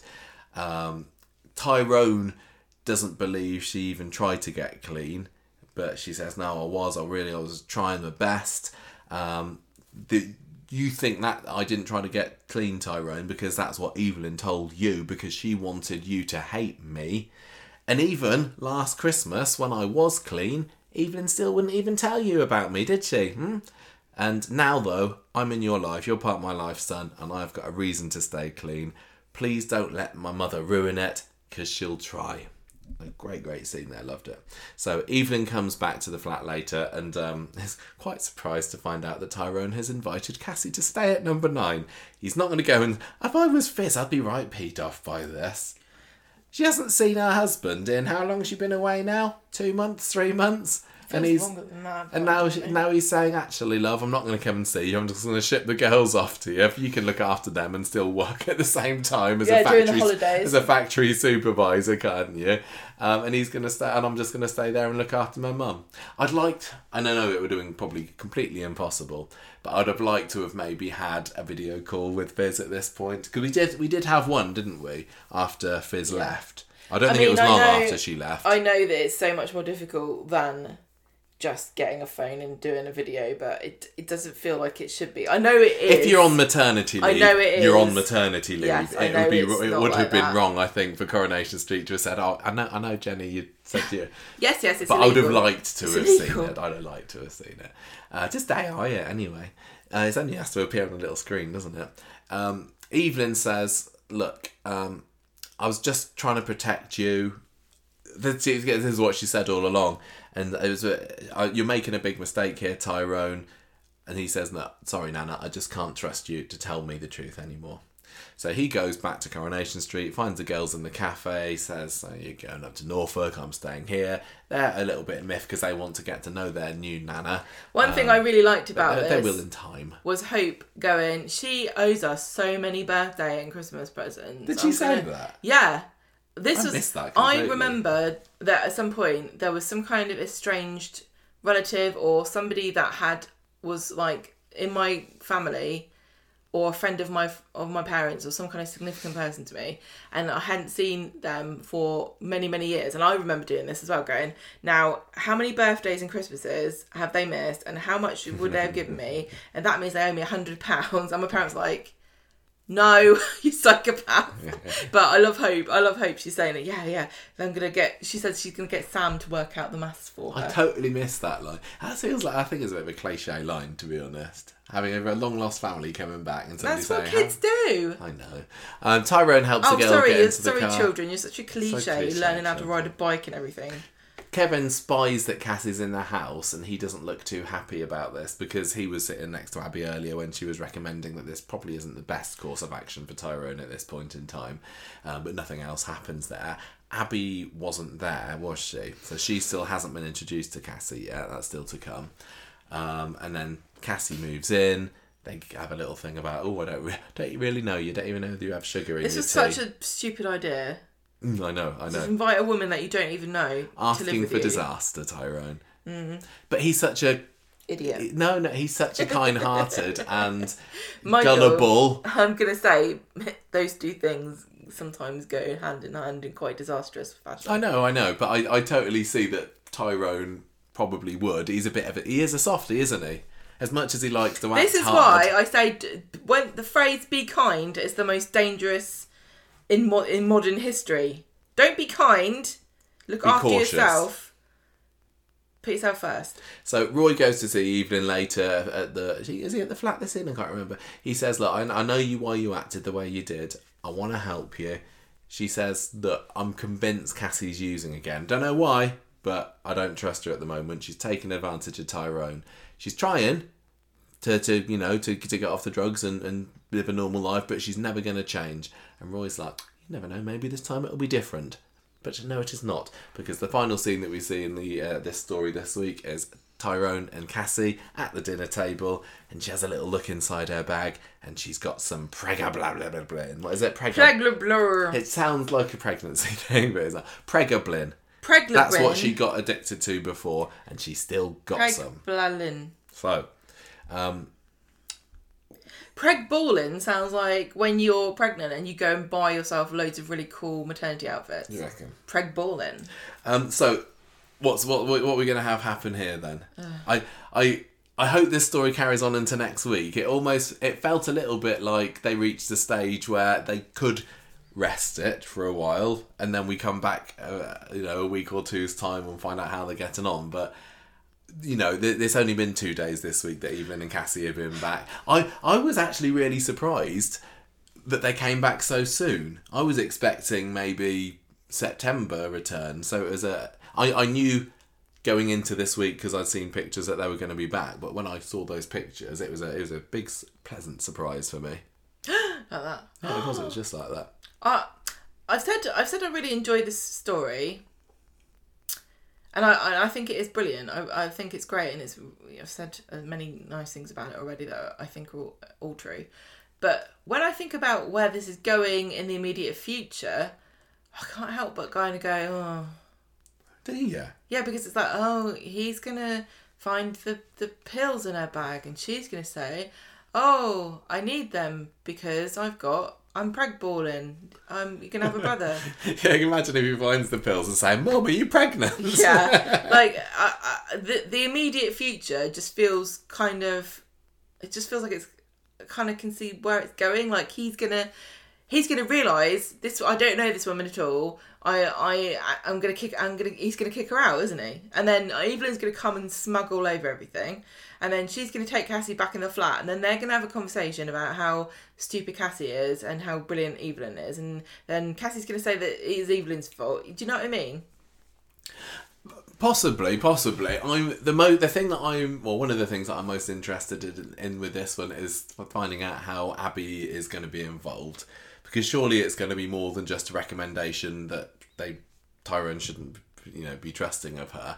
I I want to see. I want to see Abi. uh, have a confrontation with Cassie in an alley or something, and then say, "Look, I know your type because I used to be one of them. What's your game?" That would be quite and, fun. And I, I, I'd quite like Abi to proper in- redemption invest. for Abi then. She didn't need him for. She didn't need No, redeeming. all right, you know I, I need her to do some investigating, and maybe she be the one that that helps Tyrone to see Did what his really like. That's one of my favourites. I've have also got got? I've also got the the little idea in my mind, and again, like the Terry Duckworth thing, I don't think this is going to happen. That maybe Abi and Cassie's paths have crossed in the past. You know, could they could they know each other from from? Because didn't I, I've lost track a little bit. Ab- Abi did go to um, drugs clinicy place or, or something, didn't she? After after the- Rehab. yeah, rehab. Could she could she have seen that? I know it'd be a massive coincidence, but we're used to those, and Were that's you just how demanding the that world. Tyrone is actually the son of Terry Duckworth? So yeah, coincidences is how the world turns round at the moment. So on Corrie. uh, on on Corrie, so I, I I wouldn't mind seeing that. Um, Right, I think we've talked this to death.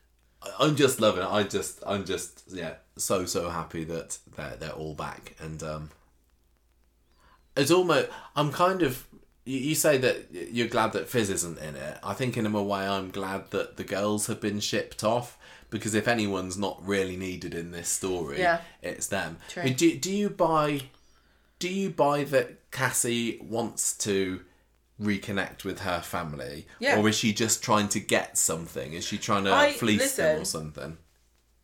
you can want two things at once that conflict with each other, and I'm sure this is what Cassie's. And She thinks she can have both of them at the moment, but she's going to find out she can't.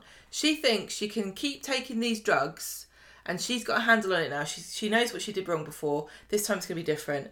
She's she she's she's going to keep it under wraps. She's going to keep it under control, and she's going to get her family back. That's what she thinks is going to happen. Hmm. She the, the the the look that she gave during the Little Big Shots concert when she was really proud of of Ruby and Hope that felt very genuine. Because a, a lot of people view children or grandchildren as a second chance at life, don't they? yeah, Like they're living vicariously, like, okay, maybe I screwed up, but look at this. This is what my genes can do. There must be something of me in these kids, even though only one of them's related but um, she's thinking, this is, yeah, this is redemption. Maybe it'll be different, you know? I never got a chance with my son. This is my chance. Now I'm clean too, even though I'm still using, but it's in a different way now. It's more con- it's under control, so I don't need to worry about it. Everyone, everything's going to be cool. Okay, well, we will see. me. We will see. Um, speaking of nefarious types, though, Gemma, um, the Stephen storyline. I'll pass over this one to you. Thank you very much. On Monday, Peter is still panicking about the fact that he's nicked this watch. Nicked, sold, and now it's under investigation. Yeah, yeah. Carla tells Stephen that Lou's coming to the office because she wants to see the business running. I don't. Uh, never ever use Underworld as a demonstration for how to do business correctly. There's just a bunch of maniacs running around. Well, like she she was impressed when she came and had a look. That's because because she went there on the caught one, them day, good yeah. that they weren't near bankruptcy. so anyway, when um when they have this meeting with Carla and Stephen, Lou's listening, but she's like, "Look, sorry, I'm a bit distracted at the moment because I've got this um this tiepin just keeps going round in my head. Why would Rufus have this tiepin with this engraving in it? It's really weird." And I, I, I just can't get out of my head. So I've asked the police to look at it, and they said that they will. So Carla's like, look, come and come and look around, look at all our knickers, and they leave Stephen there, who takes her hotel card because he's got this plan, obviously, to go and take the tiepin from her room. Meanwhile, Peter's on the phone to the jewelers because they sold this watch. I don't think it was a jewelers. I think it was a pawn shop. Yeah. And Stephen hears Peter on the phone about this and comes over. He's overheard this and he realizes what's happened. He says, Oh, what a coincidence. Lou's husband also had a gold watch that went missing. He puts it all together. He he somehow's got this amazing memory of February or whenever it was when Peter was being shady, and he's like, "I remember you asked for for Rufus's phone number around the time that the watch went missing." Like, like okay, you've got you've got a brilliant memory, just like um, Elaine had for what Gabrielle looked like from seeing her for like three seconds on Yeah. a screen, and um, he he realizes he's like, "You stole the watch, didn't you?" And Peter said, Peter just admits it. He says, "Look, he was an asshole, so I stole his watch and sold it, and then I used the money for Carla's rehab." And oh no, what was it? It was not rehab. It was mental health Yeah. um inpatient thing. So so Stephen says, um, look, it's just a mistake. We've all made mistakes, believe it or not. And he says, look, don't don't tell Lou straight away. And Peter's grateful for his for how calm he is, considering how big stakes this this is. Peter doesn't really ever say anything like, well, Stephen told me not to tell Lou, because I think I would bring that up. Do you know what I mean? Yeah. Yeah. He somehow forgets it's happened. Mm. Sorry, just taking a drink. Inside the factory, Lou is saying, "Oh, Carla, Carla, Carla, I can see why you're everyone's favorite character. Thank you for showing me about how great you are at business. um, you're so good at it. Why would you want to leave this utopia where you're in charge of everybody and people make you tea? And Carla says, "Oh, I I just want a I just want a change in life, but maybe I don't want to change anymore. Maybe I want to stay here forever." And then Peter just walks in. She doesn't even say that. She says something like, maybe I'm gonna maybe I'm having second thoughts. And Peter walks in and goes, Oh, oh, you're having second thoughts now. I can't believe this and goes off in a huff. I know. I thought that was a mega overreaction. I don't him. think Peter would say this. He's a lot more chilled out than this. I th- I didn't think this worked. he. D- I think he's thinking about Carla's mental health, and he saw what running the factory, what state it left her in only a few months ago. Um, but flying off the handle the way that he did, I think was um, a little bit. Yeah, O- that's how you support somebody with mental health issues. You go, You can't cope, I'm gonna leave you, you can't do this. Indeed. always always very helpful stephen um lets himself into the hotel room with this key uh, to try to find the tiepin so peter sits carla down and says what why are you why are you saying this now we had this plan you're going to sell the factory and we are going to get a boat and go to taiwan i don't know what the plan is um, and she says I-, I just feel like i believe in myself more and and you are the one who said I should quit. I didn't want to quit, and then things start getting very tense. And then she starts asking about the, him about the watch again, and this is when he has to admit to her that it's been already sold, and that she's the one that stopped him from telling Lou. And and of gets really frustrated with this and says, "Look, I can't. I think Stephen's the only person I trust at the moment." Meanwhile, cut to Stephen. He's trying to nick uh, the tiepin. He finds it in a jewelry box inside Lou's hotel room, but before he can leave the room, the door starts to open, and this was a um a good uh, cliffhanger. I thought it was just going to be a, a cleaner, but it turned out it was Jules, his uh, Lou's son. He comes in. He fits his headphones in, gets his phone out, and starts playing Kirby. Oh yeah. They use the generic video game music, which always drives me nuts because it's been like twenty years that they've used this this sound from the Kirby game on the Game Boy for just standing for any handheld game. But anyway, What can you do? that's along the They same line of crisps, and I probably don't want to be talking about it right now. No, probably not. So, um, Stephen runs and hides in the in the bathroom. Oh yeah, I already said that. So, so Jules is sitting there on the edge of the bed. He's got he's engrossed in his game with his headphones on. He can't hear anything. And Stephen slips out and uh, bumps into Lou. Not the Lou, a Lou. And she says, he says, uh, "Oh, I was just, I just came to see you." Now I had, I've seen some people on on Twitter complaining that there's no way that Kirby, um, Kirby, Jules wouldn't know that somebody was in the room with him. I'm telling you, how many times have you, if you like crept up to me, not even creeping up on me? I've got my headphones in. Gemma is you very, come right very up to me, and I like shriek and hit you. Yes. Um, I am always in my own world, and you can creep up on me quite easily. Please don't do that though, because I don't want to be murdered. So, um, he he says that he wanted to see her, so they go inside the room. Um, but that that I can't remember what happens there. We cut to Carla and Peter. Oh yeah, he he tells her about the watch because the next thing we see, Carla and Peter are leaving the factory, and Lou storms over, going, "I know all about the watch. Stephen told me." So they all go inside, and she's like, "Why did you steal the watch?" And Peter says, "I was feeling greedy, and Rufus, I thought he had it coming, to be honest." And then Lou gets all high and mighty, and, and she's like, "Rufus was many things, but he wasn't a thief."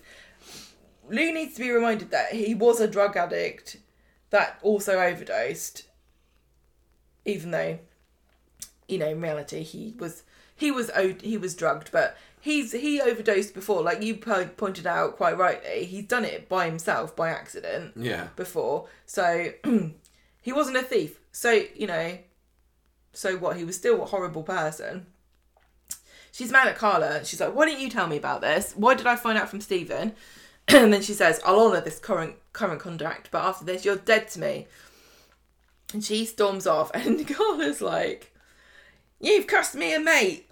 she gets really annoyed about this. She's made a fantas- fantasy of this friendship that She's she's barely got with Lou. known Lou And she's like, five minutes, and now she's saying, "Oh, I've Me and Lou were going to be business buddies. We were going to get boss babe manicures and talk about contracts with each other. And now you've ruined it. I haven't got any friends except for Roy. So she storms off. Then Stephen gets an angry message from Carla going, "We need to talk." Um, Peter and Carla meet up with uh, Stephen in the in the pub, and they're having a go at him, saying, "You've lost us, our biggest client. I can't rely on you. I've got uh, the sales off. I'm staying at Underworld. I, I can't, I can't deal with this." Um, and then she goes back to the flat with Peter, and she says, "I don't have a choice. I've got to pay back Lou for this bloody watch that you stole, and I'm not getting rid of Stephen because I, I can't rock the boat here." That seemed like a bit of a weird reason. I would have fired him ages ago. You can't trust this man. Um, but she she seems to think she needs him. And then outside, Stephen's like doobie doobie doo, a bit like David Cameron after Brexit when he re- when he resigned. Doo doo doo doo doo, not my problem anymore. Bye everyone. He drops the tiepin down the drain. Problem solved. Yeah. I think that's the last we're ever going to see of the tiepin. Although I did I- say maybe Sean might someday get into detectoring and uh, get a little metal detector. There's no way that that tiepin can ever be found. I know that you know when we had the the, the gun washed down the drain during Coronation Street, it very conveniently yeah. um, popped out next to Harvey, but uh, they can't use that trick twice. I I, I think that's that's got to be gone. I think this is going to be a piece of evidence that cements somebody's suspicion in the future. It's not going to be the smoking gun, it's not going to make anyone suspect him, but when they put the pieces together, they're going to realise that the G meant Gabrielle. Yeah. So on Wednesday, Peter sees Stephen in the cafe. He's like, "Get out of my way! Stay out of my way! I don't want Carla to go back to work." And they lock horns over this. And um, Peter says, um, "Carla's coming back. She's going to get rid of you. Your days are numbered, mate." E, matey. That's what nautical phrase for friend. In case you need a translation. Thank you. Stephen calls Michael to the factory. You've you got a bit of. I know I do, and you're not really helping evening, me out you? at all. You're making. well, I'm trying to drink, and normally when when you have a problem, I pick up and start reading. I just, I found, honestly, I found this story not that engaging this week, and I have been a fan of the Stephen story all this time, but I, I, I think he just needs to do another murder because Yeah, he needs to murder someone, please. all of this, all of this stuff with with Lou and getting more characters involved, and then cliffhangers and, and over overheard conversations and coincidences. I'm, it's it's losing me. It's really, really losing me. What they've done is they've dangled too many red herrings in front of us, going, "Oh, is this going to be Stephen's next victim?" No. Yeah. Is this Mm. going to be Steve? No. So Ste Stephen has still got Michael under his wing, hasn't he? He Yeah. still is under his thrall, and he has he's turned Michael. He's turned Michael hasn't realised how subtly Stephen's done this and turned it into Stephen and Michael versus Carla. And she, he's like, oh, she's. I hope she doesn't come with a takeaway coffee because she's in beast mode. She comes in with a takeaway coffee. It's on. She tells them that normal service is back on back on track next fortnight. I, I want um, Lou's coming for a meeting this afternoon. Stephen, get out my seat. Um, then Peter and Stephen have another face off in the shop, and Peter's saying, "I'm on to you." Um, is Peter and are Peter and Tim gonna join forces? Well, I yeah, I've actually Bit written that later on. Later, combination. they're, they're starting to build They're the both people taxi who drivers. have suspicions of uh, of Stephen. Mm. You're right. They then they do. Yeah. colleagues. Mm. They'll probably work it out at the Christmas pie. so Lou tells Stephen again, "There's no way I'm, wor- I'm working with the factory after this, and um, I want to talk to you about this t- stolen tiepin." And she says, "Look, I know you were at my hotel room yesterday, and now this tiepin's gone missing. You stole it, didn't you?" And he says, "That's ridiculous. You're just so stressed. I'm sorry about oh your your your, your uh, husband dying and everything, but I didn't steal your tiepin." And um, she's not convinced. The meeting ends. He's he slopes off. He's annoyed, and he goes back to the factory and he says, "No, Lou's still in a in a snit." And she says, Well, at least we tried. Get this order done and then we'll make a fresh start.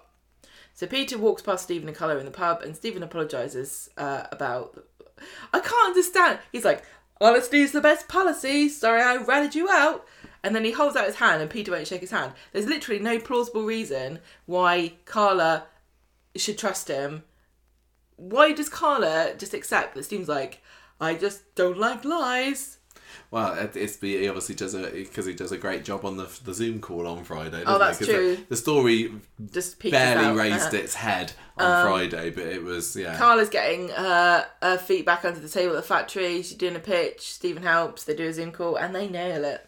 They're like Thanks to Stephen. they're like one of those um, well, like stock images of two business people, successful business people. Yeah, yeah. Mm. So as I said, I just I didn't I didn't really. I feel like every time, like like you said, they're saying could th- could this be it? Is this going to be dramatic change of circumstances? And- And sometimes it is. Like the fact that Elaine's now not in the program. Sometimes there's weeks on here where something's dangled in front of me and it and it pays off. But this week it didn't, and the tiepin didn't really lead anywhere. And I'm not really interested in in Lou's character. And no, I I I'm just. I, I think it maybe is because I was more interested in the Tyrone story this week, and, and any scene that came on that wasn't that I was a little bit disappointed with. But the, the coincidences, the the the the phony cliffhangers of like somebody coming into Stephen's room uh, or Lou's room when when Stephen was in there. I didn't buy the fact that Lou originally accepted that he was just loitering around the hotel room because he wanted to see her. Didn't she notice that her key card was gone? I don't know if you would necessarily if you're walking if you've got your stuff in the bag and then you're walking up to the hotel room. Why would you get your card key out? He took he took the key the card out of the the cardboard slip. Yeah. So you would just take the, the slip out and go, Where's my card? But she went in the room because Jules is in the room. But she must have found out at some point. She must have found out, but she's uh, did we see him return the card? I don't know. She's Well, she almost put it did put together. it, but she did think that she'd put it together because she accused him of stealing the tiepin. So she must have thought Yeah, there mu- there's something someone's missing. been in my there. room to steal the type There's in. something missing there. Stephen was that. He could have put the he could have put the car key the key card down when he was in the room, and then she would have gone, "Oh, I must have just forgotten to take it." Hmm. I also, I'm not sure what Stephen's plan was. Like, was he just hoping that Lou wouldn't notice the tie pins missing? Here's a, here's an idea. And is that what? If you want to steal somebody's tie pin out of their jewelry box, next time, Stephen, what you do is you take the little jewelry box and you put it in the bath upside down with the jewelry out. So it looks like somebody was either either the cleaner's done it trying to take the the jewelry out or Jules or when or the kid's done it or she's done it when she's drunk who knows and it's gone down the drain in the hotel Nice, sneaky, shady. because that makes more sense. Then then the question is, how did my jewelry box get in the bath? Not who stole the tie pin. Hmm. Ah, see, ah, ah. Th- th- There's also. Me and Stephen, if me and Stephen combined our forces, we could kill anybody on the planet. I also don't believe that there wouldn't be any CCTV in the hotel that Well, could have showed that gonna- Stephen was going in there. Nobody's going to listen If- to if Lou, Lou- going, someone stole a tie pin out of my room. I'm I'm not going to check would. the CCTV. If I said, uh, if I said somebody has been in my room and they have taken this, I want you to show me who it is. They they would. So there's just too many things that. I don't think they. I don't think that up. they would be. Able, I don't think that they would. I think. I think they'd say no. You can't just come and say you want to look at the CCTV video of the hotel. You've got to have a better reason than that. Come back with the police, and then she go to the police and go, you know that tiepin I keep going on about. Well, it's gone missing. The police would say, "Forget it, love. You've had your chance. We're not interested. We know what happened to Rufus. I don't Been know. banging on about this bloody tiepin. You didn't know your husband as well as you thought you did. He's dead. You were estranged. He had a tiepin with Love G on it. Get over yourself. It was obviously his girlfriend. G for girlfriend. Yeah, that's how I sign everything. I, I, I yeah. I mean, you can I've- write that. You could have written that in if you wanted to, or you could just, just the shortcut is, forget it. Mm. She hasn't. she knows it was him. So Car- Carla's back in the factory then? Does anyone see anything different coming out of this? No. I just I, I that's because I, I I found little to interest me with this. This week, Uncle Stephen's always the best character in every scene. Not this week, not this No, week. I want to move on I want to talk about this Rover story, which I found much more useful. Uh, not useful, um, engaging. What does mean? I like useful scenes. So the Monday stuff, I have mixed. I have separated the Gemma side of things with the Ed and Ronnie side of things because it didn't appear at the beginning that they were the same story. But I mean, they're still not Maybe really, they but- are. So on Monday, I know you know this is maybe this this is another downside of this week. Only one day of Henry, and he only got two or three scenes. Well, this is it, unacceptable. I know. So Gemma's in her least chavvy clothing for her PA job, um, and she's pretty nervous about the whole thing. But Jenny's reass- uh, but Chesney, sorry, is reassuring. He says, "Look, you're going to do a great job. You look really professional." And she she looked okay, didn't she? But then he kind of ruins it a little bit by giving her a pink fluffy jotter and pen. This Why, kind of annoyed would, me. Why would Chesney think that that's an appropriate thing to bring? They're not. They're not stupid, are they? They're naive and they're they have a different taste, but they understand the difference between a business notebook and a fluffy pen. I would just kind of assume that if I'd starting a new job as someone's PA, I might be given my own stationery to use. I don't know. It, would've it was a, it was a sweet sense. it was a sweet gesture, but maybe a little short sighted. I think it would have it would have still been funny because they obviously wanted the visual joke there.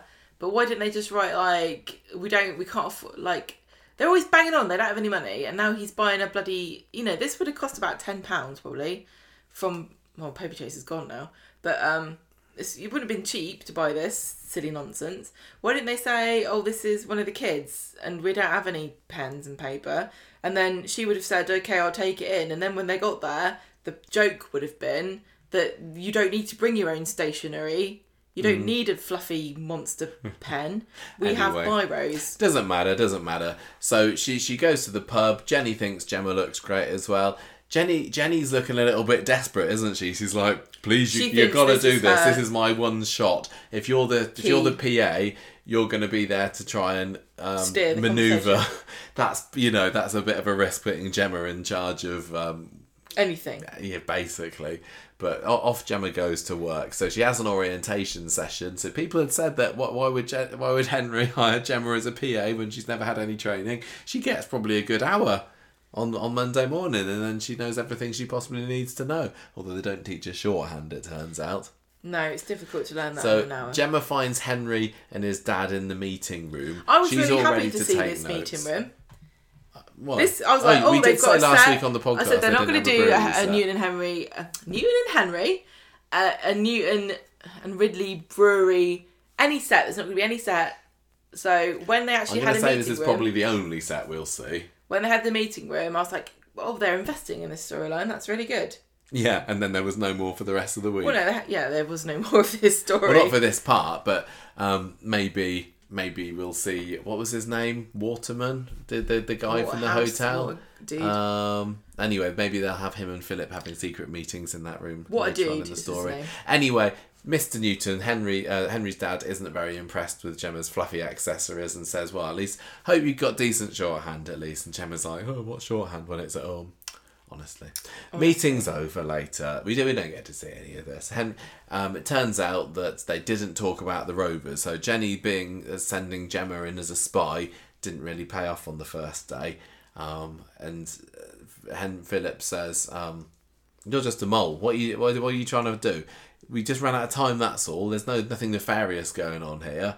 He disappears off, and Gemma thinks, "Oh, I've shown myself up. I've been an idiot." Tammy says, "No, no, no, no, no.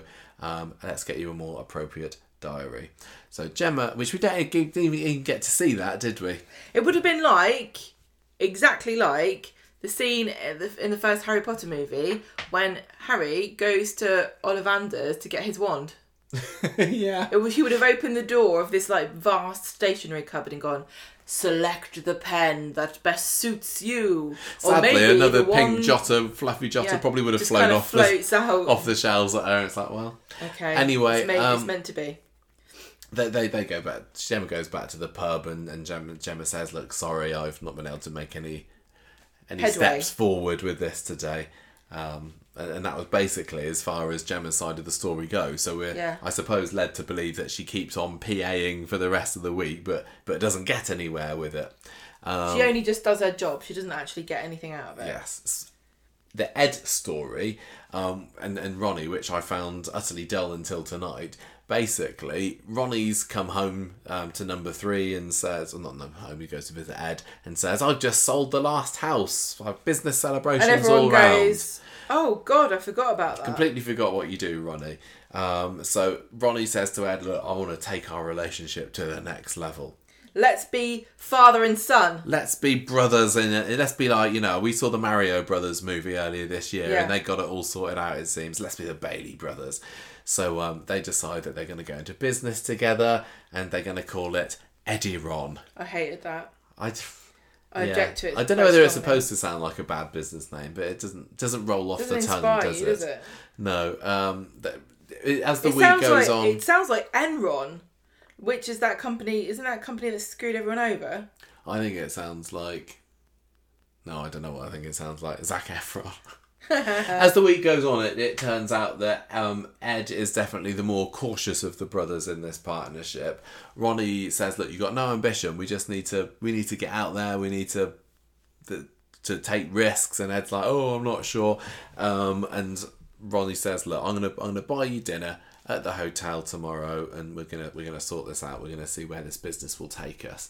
So today we see um, them at the hotel. It starts off with just um, Ronnie and Debbie, and this is where we are introduced to Jason Waterford, who's the owner of a major food and drink retailer who's expanding. Debbie tells Ronnie he's a big cheese in food. Cheese. big cheese in cheese. When they start, when she started going, oh, he's a he's a big name in food, the food and drink. I was like, "S- snore. I, also got I also got confused because I completely forgot what the man in the RD affair storyline, or you know, coercive control storyline, what he, what the husband looked like. There's lots of was like, slick businessmen that- being introduced to us at the Is moment. Is that the guy that was go marry? Go, We'd never met him before. but he looked weirdly similar to Philip Newton. He, you- that's one. Yeah, I They agree both with you look on that. like they enjoyed a snifter of brandy. Yeah. So then Philip Newton walks in and they shake hands, and Debbie's like, "What's going on there?" Then I I sense that something big is going down here. She's all about the conspiracy theories. She knows what she's Debbie. about. So Ed and Ronnie are both watching these two guys later, and Ronnie reckons that they should be trying to buy Philip Newton a drink later to let them know they're expert pub renovators. Having just recently done this, so he goes up to the bar. Philip's there, and, and Rodney says, "Hey, got any pubs that need renovating? I'm your guy. Here's my business card." They're And like, Philip doesn't "How appreciate this. dare does he? you?" He thinks he's being a bit pushy, and um, so he and Eddie, uh, Ed, go and sit down, a little bit deflated. They get- they the, get, uh, um, about it. They get uh, what's taken down a peg or two, They don't do, they? they do.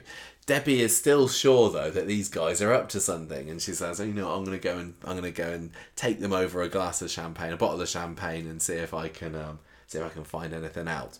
And she does. She beckons Ronnie to the corridor later and says, "I've managed to pinch a document." What did she say? That she She said she, She spilled, spilt- She said I spilt some wine on it, and then I said, "Oh, sorry, I'll take this and photocopy it for you, so it's not wet anymore." And they went, "That sounds like a great idea." No, I thought that she just said she was going to go and dry it out, but she She, she said something about a photocopy. Yeah, yeah, she did. She- make- it didn't make any sense. she I think that she said I'm going to go and dry it out, but on but oh, but she photocopied but she it. photocopied it, for oh, herself. Oh, that they they sense, don't know that she's photocopied it. But anyway, the the long and short I apologise, Debbie. I didn't understand. the long and short of it is that Waterford is buying Newton and Ridley. no, Oh my gosh! So Ronnie That says, can't "What- happen. "What's that going to mean for Jenny? This is this is now throwing up whole that can't happen. things into the air." Because Debbie says, would- "You can't tell Jenny." It would what? Ruin Newton and Ridley Why would it ruin Newton? because it's a family business. Oh, so sad. Um, De- Debbie says, "Look, I-, I love that Debbie already has come up with a plan She's here. got. I know how I can make money out of this. She she she will definitely use underhand methods and get into bed with dodgy people, with, you- like she did with um what's his face? What was the what was the name of that guy that was buying up the street a few years ago? Stanley. Stop it. You know what his name was? The guy that was dodgy with Faye. Frederick. Stop it. Fake names in my head. What were you saying? No, stop it. I don't remember his name, otherwise That's I'd fine. Well, stop it. telling me fake names because it's stopping me thinking of his actual name. I can't remember. You know what I'm talking about, everybody. Ray. Ray Crosby, thank you very much. Yeah, she was getting into bed with him, she, and and she, you know, she faked the bistro robbery last year, No. so she was, Did you know, she's all up for for nefarious Michael? deeds if she can get a bit of cash. Are you trying to suggest that she might be involved in insider trading? I think that she is. She says to Ronnie, "What you need to do, right, is buy some shares in Newton and Ridley, and as soon as this this deal is announced, they're gonna skyrocket. You can sell, pocket the cash, win win." And Ronnie's like, "Hang on a minute, that sounds a bit dodgy." And Debbie's like, "Yeah, but you can't lose. Honestly, I think you should go for it." She's like, all the politicians do it. Why don't you do it? Ed's not happy with this idea when he hears about it. He says, It's insider trading, we can't be doing that. He says it very He's- loudly several times. Yeah, he says, and, and, and Debbie says, no, look, Aggie's going to No, think it's brilliant. Think of all the money he'll be bringing. up. And he's like, Aggie, if she found out about this, she'd say this was gambling, illegal gambling at that. It's my marriage would be insider over. trading. It's insider trading. So- Ask Martha Stewart about insider trading.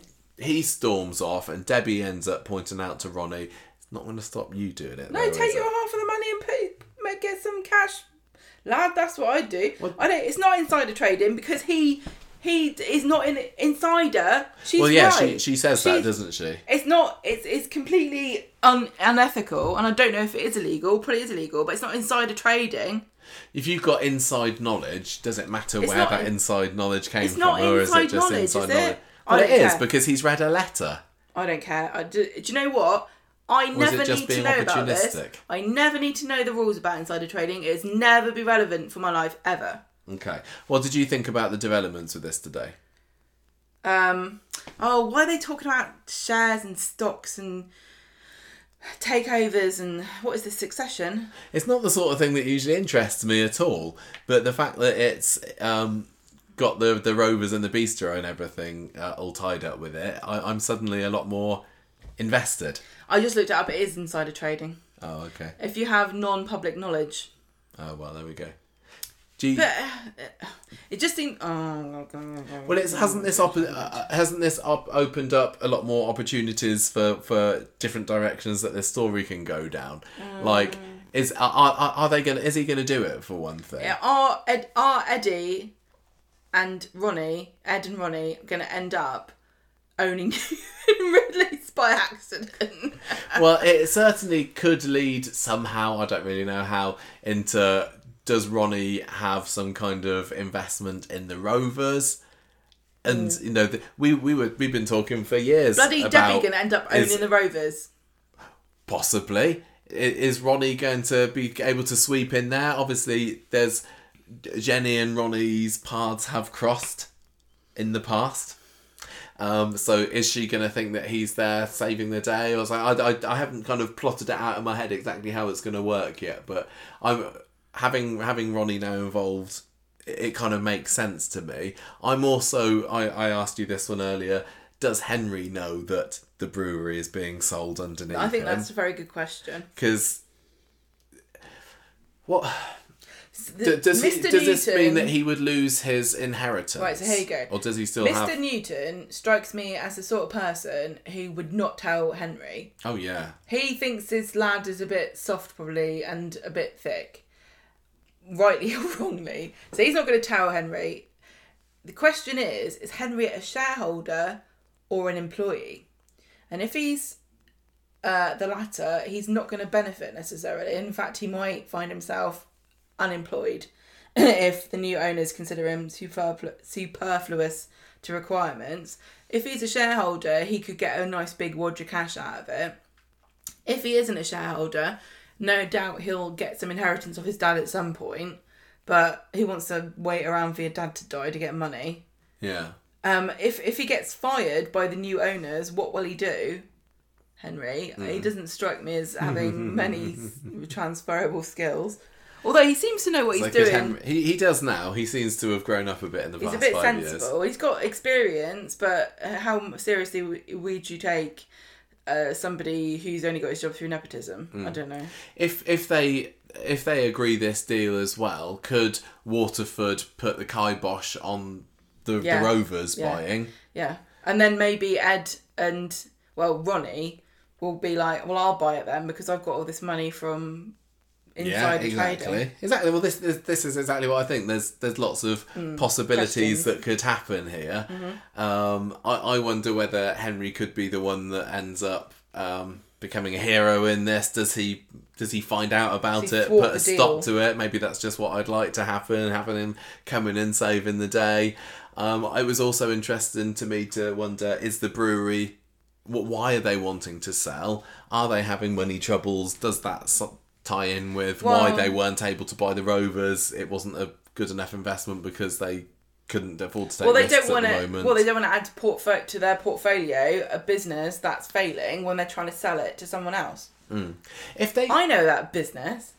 I don't understand much about how businesses work. if I've um, watched The Apprentice. if I've seen all of this Succession. Waterford buys Newton and Ridley, can they still? Will do. They're, they're clearly.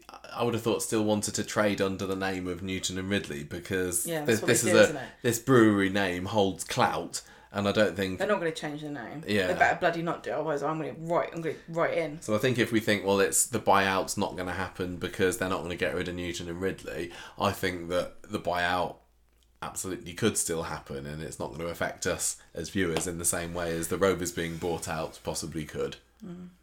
You you don't seem as interested in this one as I am. Or are you just a bit hot and tired at this point? I- Used all your energy on I the need- Cassie story. Yeah, I, I think I need a little break. Just a tiny break. I just need to get another drink. Okay. Okay, you're back. You, you seem to be refreshed. Um, Got your glass of water. I'm, I'm definitely uh, back. well, Gemma, get ready to be excited because it's the Lauren story. This is actually one that lots of people are. This it's generated a fair bit of discussion because of what happened between Lauren and Roy on um, Monday's episode. So uh, I think there's probably going to be some bits to talk about there. Let's Okay. find out. Let's find out. Lauren, Bo- Lauren Border, Lauren Border. go for it. Is it me? Yes, it's you. On Monday, Lauren is still useless at the cafe, but it turns out that uh, she's actually not wrong when she challenges Beth, who accuses her of shortchanging her. And Shannon's like, "Yeah, Lauren, you didn't take, you didn't take horrible old cow's word for it. You stood up for yourself. Cool." And uh, back at number eight, Lauren's like, "I really feel um validated for once in my whole life." And he's pleased for her and he makes her some lunch. What do you reckon it was? We probably, got, we probably saw what it was. It's probably beans on toast. Probably. Lauren tells Max he's making her feel special and she goes in for a kiss and he pulls away and she goes off in a huff and she turns up at the Rovers and Cafe. Roy's cleaning up. Cafe. I've written Rovers right, here, but it's not the Rovers. Roy's, he turns up at Roy's and he's cleaning up and she says, I've just made myself look pathetic.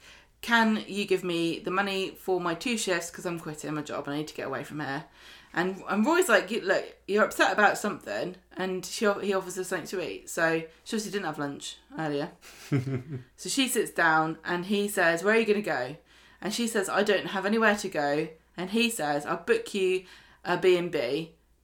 But she says, no, I'm not going to let you pay for it. And he says, well, uh, you're not going to sleep rough. I'm going to sneeze. oh dear. That was a good one. She says, um, oh, I don't know where we are. I'm not going to. Where am I? He's trying to say, I'm going to pay for you to stay somewhere. And she's like, no, no, Why no. don't you stay I here? can't accept I don't want to your worry about charity." you. And she says, okay. And then she says, I'm grateful. There's Um, lots of he says and she says around It it, was a wasn't bit, there? wasn't it? And, and she says, "Thanks so much. Do you want anything in return?" And she's looking away. She won't look him in the eye. She looks upset, and he and and he's like, "I don't know what what do you, what do you mean?" And she's saying, "Oh, well, you're you're lonely, and if you've got needs, then I can help you." And it's all really embarrassing. She she's obviously dying inside. Roy's like absolutely aghast, and and he's saying, "D- "Have I done something to make you think that?"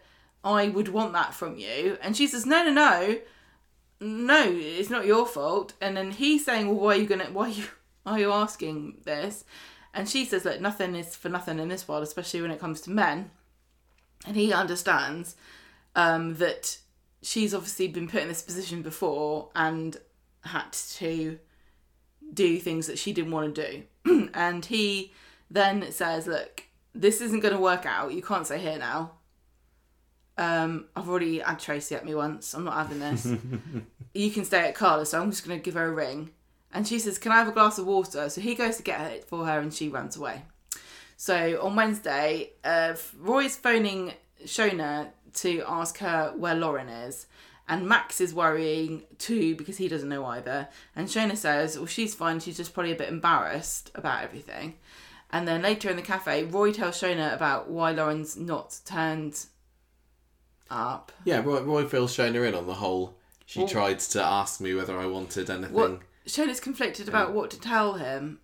Who's him about what? Doesn't matter. If you don't understand the note, Okay. just don't read it. Oh right, I just leave all the story out then. Lauren says Lauren turns up at number eight and she finds Max and he wants to know where she's been.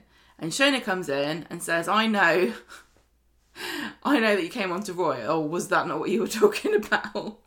And uh, this then it gets very awkward and she says, Oh look, okay. I, I came on to him because I thought that's what he wanted. I was just trying to do something nice for him. Sorry. Um, is he okay? I I- and Shona says, Yeah, he's fine.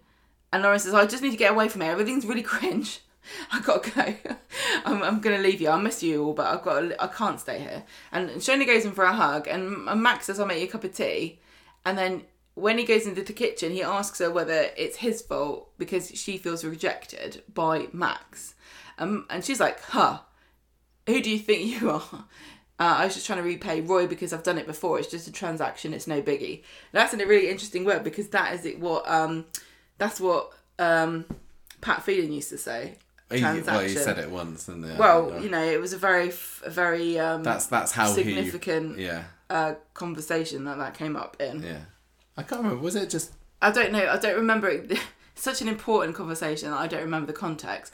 But there's there's definitely this thing about on Coronation Street of a tra- transaction and people believing that they're stuck in a cycle of some kind of negative behavior because they feel like it's it's part of life or there's some kind of um unescapable kind of link between one thing and another that's not necessarily true. And Max, like, look, this is really messed up. And, and I was like, look, don't feel bad for me. I'm, um, it's fine. Because he obviously feels bad. She's been raped before. That's basically. She's been forced into a situation where she's desperate for some kind of human need, like whether it's shelter or food or whatever it is, somebody held over her head that she then had to um, have sex with somebody to, to get to get something from them. And, and he feels really bad that she's in this situation. And he's like look she's like don't worry about it. And she, and she's she's still bitter about the fact that Max clearly likes Sabrina more than her. And she starts being horrible about her saying oh she's stupid smile and phony laugh. And um, I wonder whether uh, she goes to leave and, and um, she gives him a hug and, and he's saying where she where are you going? And she says oh tell Sabrina I don't tell my send my love and leaves. But I wonder whether we're supposed to get from because Lauren clearly hates Sabrina. Yes. We get that. But are they laying this on really thickly because they want us to re- think that Lauren is not using the most obvious insult that you would do given her background, which would be to bring up her skin colour? She's changed. Sabrina hasn't. Um, Lauren hasn't said anything about you know. Oh, she's t- she's stealing my boyfriend. She shouldn't even be here. Or you know, why are you why are you dating a black girl? She hasn't said any of those things. And I really honestly think that somebody with her background would say that. So has she actually changed? But no, I, I I still don't know because it wasn't necessarily just about skin color. It was. It seemed like it was more about the Islamophobia, wasn't it? And I, I don't know whether But she- Lauren I don't had a problem with any non-white person. I don't. I think Lauren did, I, and I think that she didn't like Sabrina. I don't know. There's definitely She's just annoyed because she thought that if Sabrina wasn't on the scene, that she'd be able to uh, get it on with Max. Yes, I know that's the most obvious thing. But you reckon there's more? No, I'm saying to you, is it? Are we? It's the fact that she keeps insulting her. There's there was no reason to have Lauren say, "Oh, Sabrina's got a stupid smile and a phony laugh." You know, she's jealous of Sabrina. We know that. We mm. didn't really need to hear it, but it's it's the fact that she's said these things without insulting her skin tone. Are supposed to be redemptive. That's good. Am I the only one who's getting this? you, you might be right. from here. She- the- as- I just she, think she's- it's she knows sus- that she knows that Max, if she says anything racist, then that is totally it with Yeah, that's for, true. for Max. That's true. That so she might be true. thinking it. She might be thinking it. That's you know, that's um, one of the sad things, isn't it? Hmm. That you can never really know what somebody's thinking if they're being horrible to you because of the colour of your skin.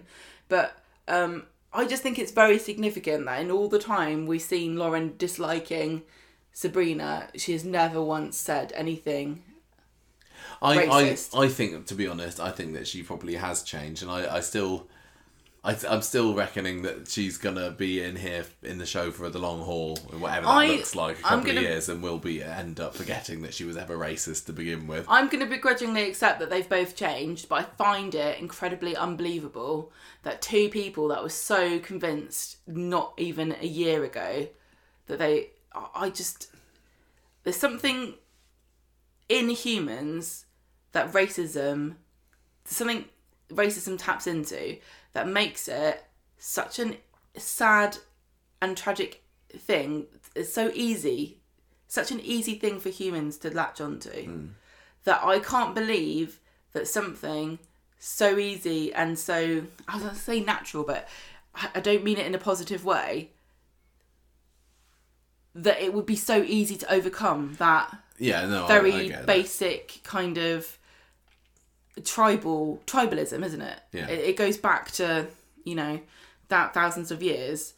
It's a it's it was useful once to humans to be able to distinguish one group from another because we were probably fighting all the time. We don't have this. We don't need this now. But there's something in our brains that loves this idea of us and them. We just can't get away from it. So the idea that these two people that were so entrenched in that very very, it's kind of a, it's kind of addictive and and and in a, in a really sick way this idea that you can blame something on everybody else It's difficult How as well because we didn't see any of any we, of we haven't seen any of redemption. Lauren's It's just we have no, to take she her just word turned for up it. and went oh she's- oh she's dear changed." my dad's a bad man I've Mm. just remembered so yeah I, I don't buy that either of these characters overcame this so easily and now we're supposed to feel sorry for them they I, Lauren hasn't apologized to anybody that she hurt No, uh, and I don't buy the fact that she wouldn't be racist against Sabrina, even though I have we have said before that there is definitely a difference between, uh, you know, um, what they think about different groups of people. I, I, can't. still think that there's definitely a blanket racism that's just anyone who isn't white. I can't help, um, but I can't. I can't forget the fact that she was kind of conspiring with her dad a month ago Yeah, to, to to, get him to get him out of prison by using Max, basically. But I still think I've got whiplash from this. It's I think we're still supposed to be feeling sorry for her and liking her with, with what happened this week. Let's let's let's get to the I can of. feel sorry for somebody and understand why they're in the situation they are and have human human emotions, but I can also feel like they don't deserve sympathy. Mm. Do you know? Yeah, yeah, yeah, totally. Let's let's get to the end of um. The, It's the not that far from this, No, is no, it? it's got a few Yes. scenes left. So, um, she says, "Tell Sabrina don't sell my love." And I'm not racist anymore, by the way. Leaves and goes to the cafe and apologizes to Roy. And he says, "Don't worry about it. I'm all women throw themselves at me all the time." um, in fact, I've written you into the rota for next week, and she says, "I can't. No, I can't. I, I, I, it's too, it's too embarrassing. Uh, everyone's seen this on telly now. I've got to go." And he says, "Look, I, I know, but look, whether you stay or you go, I'm always here for you. I'm only a phone call away." And she says, "I'll never forget you. You're an absolute ledge." And then she leaves, and she goes back to number eight, and and nobody's there. Yeah, no. And she goes through the drawers. She finds a key. She looks at it. Salon. And she phones Roy and she says, "I've decided to stay." Yes. She's going to hide in the salon. Hide in the salon, which is a great hiding place because nobody ever goes into the salon on the show anymore. Like last year, I would have suggested the Kabin is the perfect hideout spot for Lauren, but yeah, ca- salon absolutely brilliant now. Or Trim Up North would be a good one too. Who was it that was in Trim Up North? Oh, Kelly. Yeah. How many blonde girls are we going to stash in salons on this show? Um. So, what did you make of the whole Lauren coming on to Roy? Had you had you seen anything before we watched it about this happening? See, I had. And I don't know where it was. I think I just saw it as a fleeting headline, and, and it was one of these. I wish I hadn't, but I saw something like um, Lauren to offer herself to Roy, or Roy to prop uh, Lauren to proposition Roy, or, or or Lauren offers Roy sex, or something like that. And I was thinking, It's a bit on the nose, isn't it? yeah, and and I, I didn't, but I didn't know how it was going to be played. Like the the Thought way Roy might go, look, why not? the the way that they did it, she wasn't sort of being all sexy and seductress or anything with him, was she? Like you said, she was clearly not into it, and she couldn't even look at him while she was saying it. She had her back to him. She had tears in her eyes, and it was clearly to her a really icky suggestion, but one that she felt that she had to do. But when I went into the episode, I thought that she was going to either get the wrong end of the stick and think that maybe he wanted it, but I wouldn't. I didn't understand how that could work. or I thought that she was going to. It was going to be just her being horrible, and maybe is this the way that we finally see the Get light, her, get rid of her? She's propositioned Roy. There's no coming back from that. She's making fun of him, but yeah, we've ended up with a situation now that. And lots of people I've seen online are saying I didn't used to like Lauren, but I sympathise with her more as a character now. I can see, uh, I could have seen a mishap happening when perhaps Roy compliments her baps. and then from there she gets the wrong impression. But that's not how it played out. no, I, I, ju- I, I get how people are feeling more sorry for her, and, and I totally think that, that I probably would, but I'm just feeling a little bit tired of the the the, the waif and stray coming in and being redeemed, and I know that's completely doesn't tie in with what I've been saying about the Cassie character because I'm I'm really loving that part of the story. But But, Cassie's a, a kind of subversive kind of person, whereas whereas now this is the the thing. Lauren's just turned into the ultimate victim. yeah, And again- giving Alya a run for her money. This is what I'm going to say. I said before that there's a certain kind of fatalistic streak that she's got, where she doesn't help herself, and she just this the her stealing that key and letting herself into the salon is the first positive go get 'em thing that she's done the whole time she's been in the show. That's the most positive character development as far as I'm concerned here. Um, where she's actually instead of giving up, she just every time something's too difficult, she gives up or she says, "Oh, there's no way around it." And I said I've said it before about that that character trait. Um, and I, you know, you see it in real life too, and it's a very easy thing to fall into. But this character is now standing up for herself a bit more, and I like that about it. I found the scene uncomfortable, but I, I didn't. It didn't move me as much as I, I, I think it moved other people because I, I, I thought I kind of had the impression anyway this young girl has been before Max came on the scene it was one young girl and a gang of four or five men all of whom were racist criminal thugs I knew something weird was going on with that girl. I think it was kind of a subtext already. See, I didn't, and that's what doesn't really gel with me. Yep, they weren't very nice pieces of work. Obviously, they were they were racist, but I didn't get the same vibes from them as I Well- did with, say, you know, Nathan. When that is this just going to be a repeat of the Bethany storyline in a way, or the, no. what could? The the other thing that uh, uh, when she came back, she said she had been with her mum and his new boyfriend, her new boyfriend. Yeah. And I also got the impression that she was hinting that he came on to her as well. So I think I wonder whether it was you know from her from him that she learned this idea that she's got to pay for her her way in some kind of sordid way. But um, yeah. I, I it just I, I don't like the idea that you know not only there are they racist but they're also this and it's just adding more misery and and, and is she going to be the latest Coronation Street blonde who they just put disaster upon misery upon uh, they just heap it onto because she's a good crier and looking sad but you know, I suppose it. I, I wouldn't blame Corrie for doing it because that's what often wins the awards and gets people talking. But I'm just want- not feeling it. uh, What I'm ready to feel it again. It, Ke- Kelly has not even been gone a year, and it already feels like she's jumping into her shoes. Lauren is not a real person, so I, oh, you know, I'm being very callous about her and, and her experiences. I'm, I'm not connecting to it in in a way that I'm I'm kind of being expected to. what I want from Lauren is not a sad story about how she was abused or coerced. I want her to go, my dad screwed my life up. I was given such rubbish in, uh, education and all my ideas about the world are wrong. But you know what? I've got a chance now. People are giving me an opportunity here. I'm going to take it. I don't want, oh, I've messed up, I'm leaving. And then, no, stay. Next episode, oh, I've messed up, I'm leaving. I can't do this. I don't want to do this anymore. I'm, it's too hard. You know, she's mm. so, she's so, she gives up so easily. Yeah. I don't want that of a character. And I know it, there's a mould of this kind of, you know, ne'er do well done, gone right. And it's always seems to be a young, attractive blonde girl who's caught up in some criminal activity that then she's got a heart of gold underneath it all. Fifty and- percent of the time, Roy's going to be the one that helps her to, Yeah. to better herself. That's fine, but but Lauren needs to grow a backbone here, and she needs to show me that she's going to fight for herself as much as anybody else is, instead of just turning I over. just don't want. I just don't want a tragedy. I, I'm Well, also my point, feeling yeah. that I'm feeling that this story is seriously lacking Sabrina as a as a regular face. And because Gav. They're- Yeah, well, yeah, Ga- And yeah, what happened to uh, his bloody girlfriend? Yeah, What's her name? Speck. I, I don't. Speck? Beck. Beck.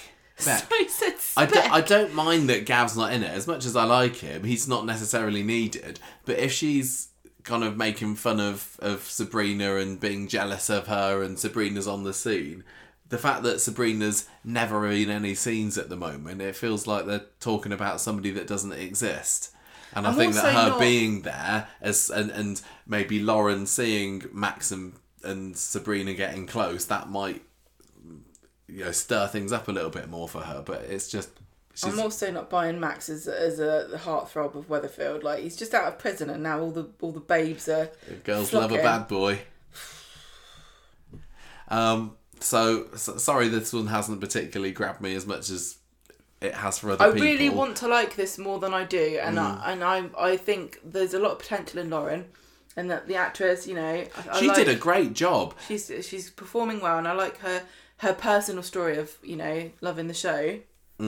Yeah, I thought that when Cait, you know, was, was performing those scenes and she was she was tearing up and everything, I, thought, I was like, yeah, she's she's absolutely doing more than more than she needs to for this I think one. But I think maybe they're like worried and thinking, well, we don't want this to just be another Becky slash Kylie slash Kelly. We want her to be her own person. Well, how can we do that?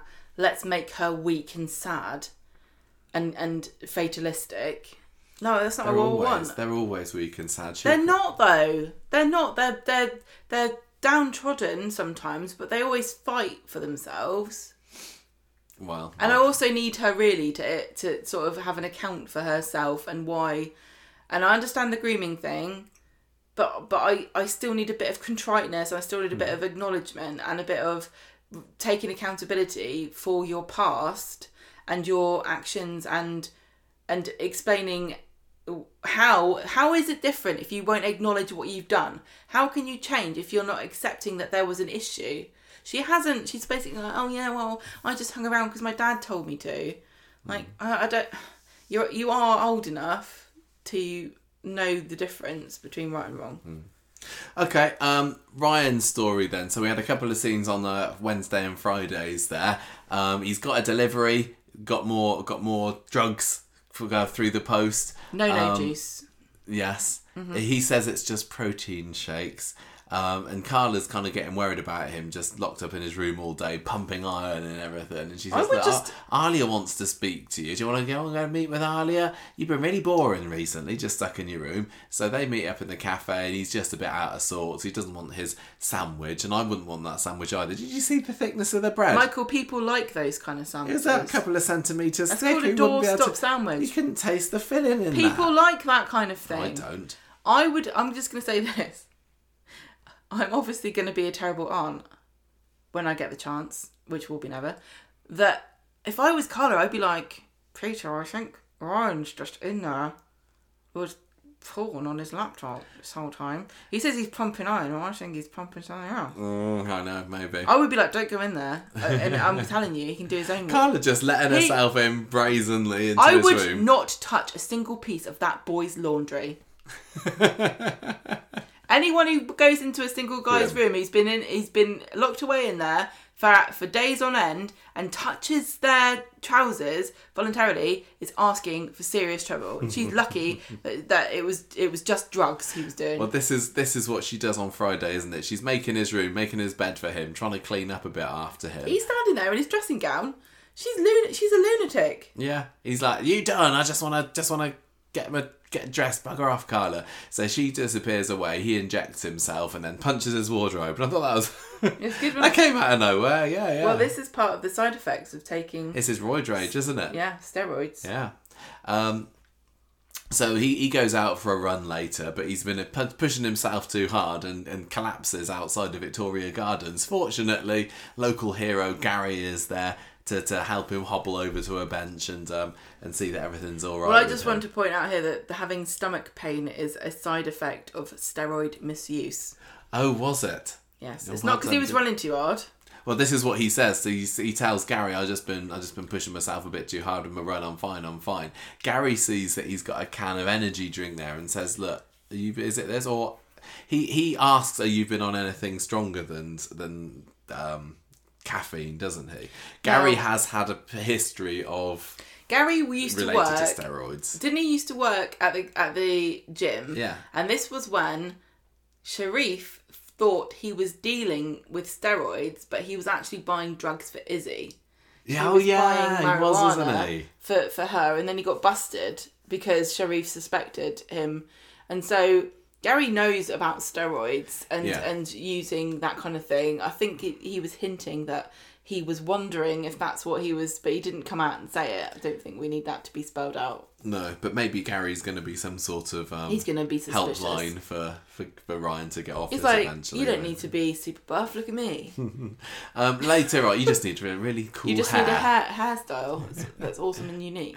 Back at home later, Carla says, "What's going on with the wardrobe, Ryan? I went into your room again late uh, earlier, and and the door's busted." And Ryan says, "Oh, I was just doing shadow boxing." He and- went for the shadow boxing gambit. He could have gone for I saw a giant spider and I threw a brick through it. That's what you'd have he? done. Or like I woke up and I thought it was a ghost.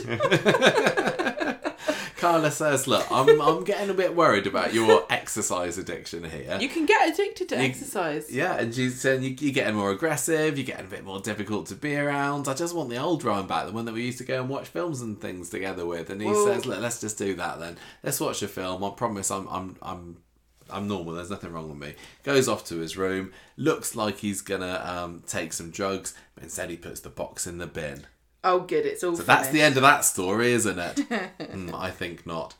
Um, any any any thoughts on this this week? Um, I would love to be addicted to exercise. Just, just for like about How long would it take? God, the, the moment. What to get to get to a to, to, to get to be to get to your your, your perfect bod. What's Ryan on? What's this app? Um, I don't know. Bod Match or whatever. To get on Bod Match, probably about a year. Do you reckon? Yeah. You should, yeah, give it a try. Um, uh, I don't think he needs to to do this. Obviously, he's it's obviously it's this form of self harm, isn't it? Yeah. And it's one of these ones where it's kind of like one of these eating disorders where you are uh, very concentrated on healthy things and you restrict your your intake, and it's very difficult to tell where the line is between obsessive, dangerous, harming, harmful behavior and just being very strict and, and kind of hard on yourself. Obviously, we're they've added these steroids in to make us. There's no there's no question here that this is dangerous and harmful, mm. and it is a form. He's punishing himself, isn't he? He's he's using it to distract himself, but he's also kind of punishing himself because of how he his face doesn't look the way he wants, and he's kind of trying to force himself into some kind of ideal of, of beauty but he's getting mad and taking it. It's kind of like what happened with Asha, where it's a, it's something unexpected. It like we're all used to the idea of eating disorders, anorexia, bulimia, um, and how they manifest themselves, and and and you can spot the the signs, but but this kind of stuff is a bit more insidious, and it, and it's kind of outside most people's realm of experience. Like with Asha and the skin lining, lots of white people would never have even thought that was a Uh, thing. no, no. with um with Ryan when he's exercising. I've never had to take steroids to get big buff um meaty muscles. You've bulked out all by yourself, haven't you? I do dirty, like I said, I'm doing a dirty bulk at the moment, so that's why. yeah. So yeah, what do you think? Um, What's he gonna end up? Is he gonna hurt somebody? That's the question. Is he gonna? He's already smashed the wardrobe. uh, yeah, the, fact Is he gonna punch Carla? the fact that they're leading into this rage is, I, I'm, I'm imagining that he's gonna, he's gonna, the, the, the wardrobe was step one. Maybe it's gonna be hurting somebody. Is gonna be next. yeah. Um, because like you said, there's no question about is the steroid thing wrong. Maybe Gary is going to be involved in in discovering it. It felt like this week there wasn't necessarily huge plot developments. It was more just reminding us that this is what's happening. Things aren't getting better for him. Maybe this is We just. saw roid rage before. We saw Carla worried about him before. We saw him injecting himself before. Yeah. But it, it's Spiralling it's- out of it's- control. yeah, it's getting worse. Maybe he's gonna punch Alya. Just imagine that. no, don't say that. Maybe this is just Ryan Prescott preparing for his next um, role after Coronation Street in a Marvel film. Oh, maybe. There's also the whole thing with him uploading his body pictures to this app as well, and that wasn't part of this week at all. But he's clearly obsessing over the um, the attention that he's getting through that. It's really- it just and is really it gonna makes go down funny the though, social media like- route there? They've they've gone. Oh, we got to do a story about a, a boy, like a, a man who who gets really buff and and uh, exercises his way into dangerous, harmful territory. Ryan Prescott started off about as buff as you could possibly get. Where's the transformation? It's, this is like this is why it was always a story where a woman was just wearing glasses, and then at the end of the film she takes the glasses off, and everyone's like, "Oh, you were always beautiful." You can't do that with a man. Like, wow, you. It turns out your ten pack, your six pack is a ten pack. cool. Um, let's let's let's get to the end of this. Let's talk about the Todd story. Um, this this is you again, isn't it? Yeah, me and I, I'm actually uh, doing an embalming course. What's he doing? He's just doing his lessons to become a proper funeral director and not just somebody who sits behind a desk. I don't understand it uh, as well as it, I probably should to talk They explained it a couple of weeks ago, but I can't remember exactly what it was. I think he says he just needs It's to finish off his director exams. course. Yeah. It's one of these things where I think I can't imagine how this can be difficult. I could probably walk this, and then I look at it and go, "Yeah, this is actually um, difficult and hard to learn. I would not want to bother with this. Yeah, well, Todd's finding out this week that actually being a proper funeral director involves It's really hard. getting up close and personal with some looking dead bodies. dead bodies. I mean, who would have known? So he he's um he's doing this course, and George said George is like really just blasé about this whole thing. But yeah, it's natural to him now. It's been in his blood. It's been the family business, and he's he talks about how he was having a bit of a giggle with the corpses whilst he's embalming them. Uh, and George, Todd, and Ali meet up at the Rovers at lunchtime, and and they're and they're talking about the dead bodies while he's trying to eat his hot pot, and he's really put off. And and Eileen's like, "You're gonna get a pay rise," and then he at home he's just surrounded by papers, looking at his laptop, and he says to Eileen, "This is really difficult. Um, it's not just that I can't learn this because we all know I'm dead smart, and I was a lawyer and everything before I ran into a bush, but I also cannot deal with the fact getting so close and intimate with these actual dead people. Like when when I do the funeral director stuff, and now I'm just saying what were they like, what how what music would they like? Yeah, what he's de- dealing with the- with the talking grieving about them when as though they as about when they were alive. But this is like looking at a dead body and you know having to interact with it physically and I don't know if I can do it and I don't know how George does. But George and Eileen are really proud of him and when George comes home he gives him a little box. I thought it was going to be cufflinks. oh yeah, you said cufflinks, didn't you? Special coffin-shaped cufflinks. it's actually print business cards and it's got both their names and Todd it's underneath it's got young funeral, director, of the 20 year, yeah. and um and then Todd says oh you wrote that down I still I still don't know who nominated me and and George and Eileen exchange a look and, and we still don't I still I, I I- don't get how this I is think probably it's supposed to be obvious that one of those nominated him, but, but why didn't they just say I don't really care about who. No, it's just Stop completely making a mystery of it. pointless.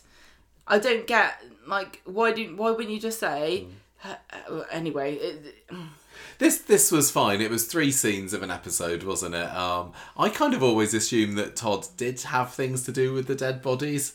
You obviously can't. You obviously have to do this Get a special Course. qualification. to make sure you don't do this Get a special Course. qualification. to make sure you're not going to like what do you not do course. what do you not do with them you don't put your hand No. up you know and turn them into a puppet oh my gosh. Um, yeah, this this was this was fine.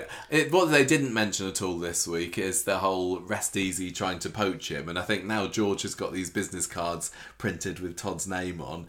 Is that a way of locking him into the business because he knows Oh, yeah, that go Rest Easy now. Man is going to try and take him away? But I yeah I, I, I can kind of Also- imagine that he's gonna this guy's gonna come back next week. also I understand they have business they must have business cards I understand the use of them but in my mind I'm just thinking uh, now why would you use a business card for a funeral director like you're walking along the road and there's a, there's a car accident you're like hello my you might need my business my services Um, so that that's it. It felt like we had lots to say about the Cassie story today, and it it it, it petered out a little bit after that. Um, I still would say that this week was a fairly good week, but it was absolutely the the Cassie stuff that kept me interested the most, and then a little bit with the Rovers.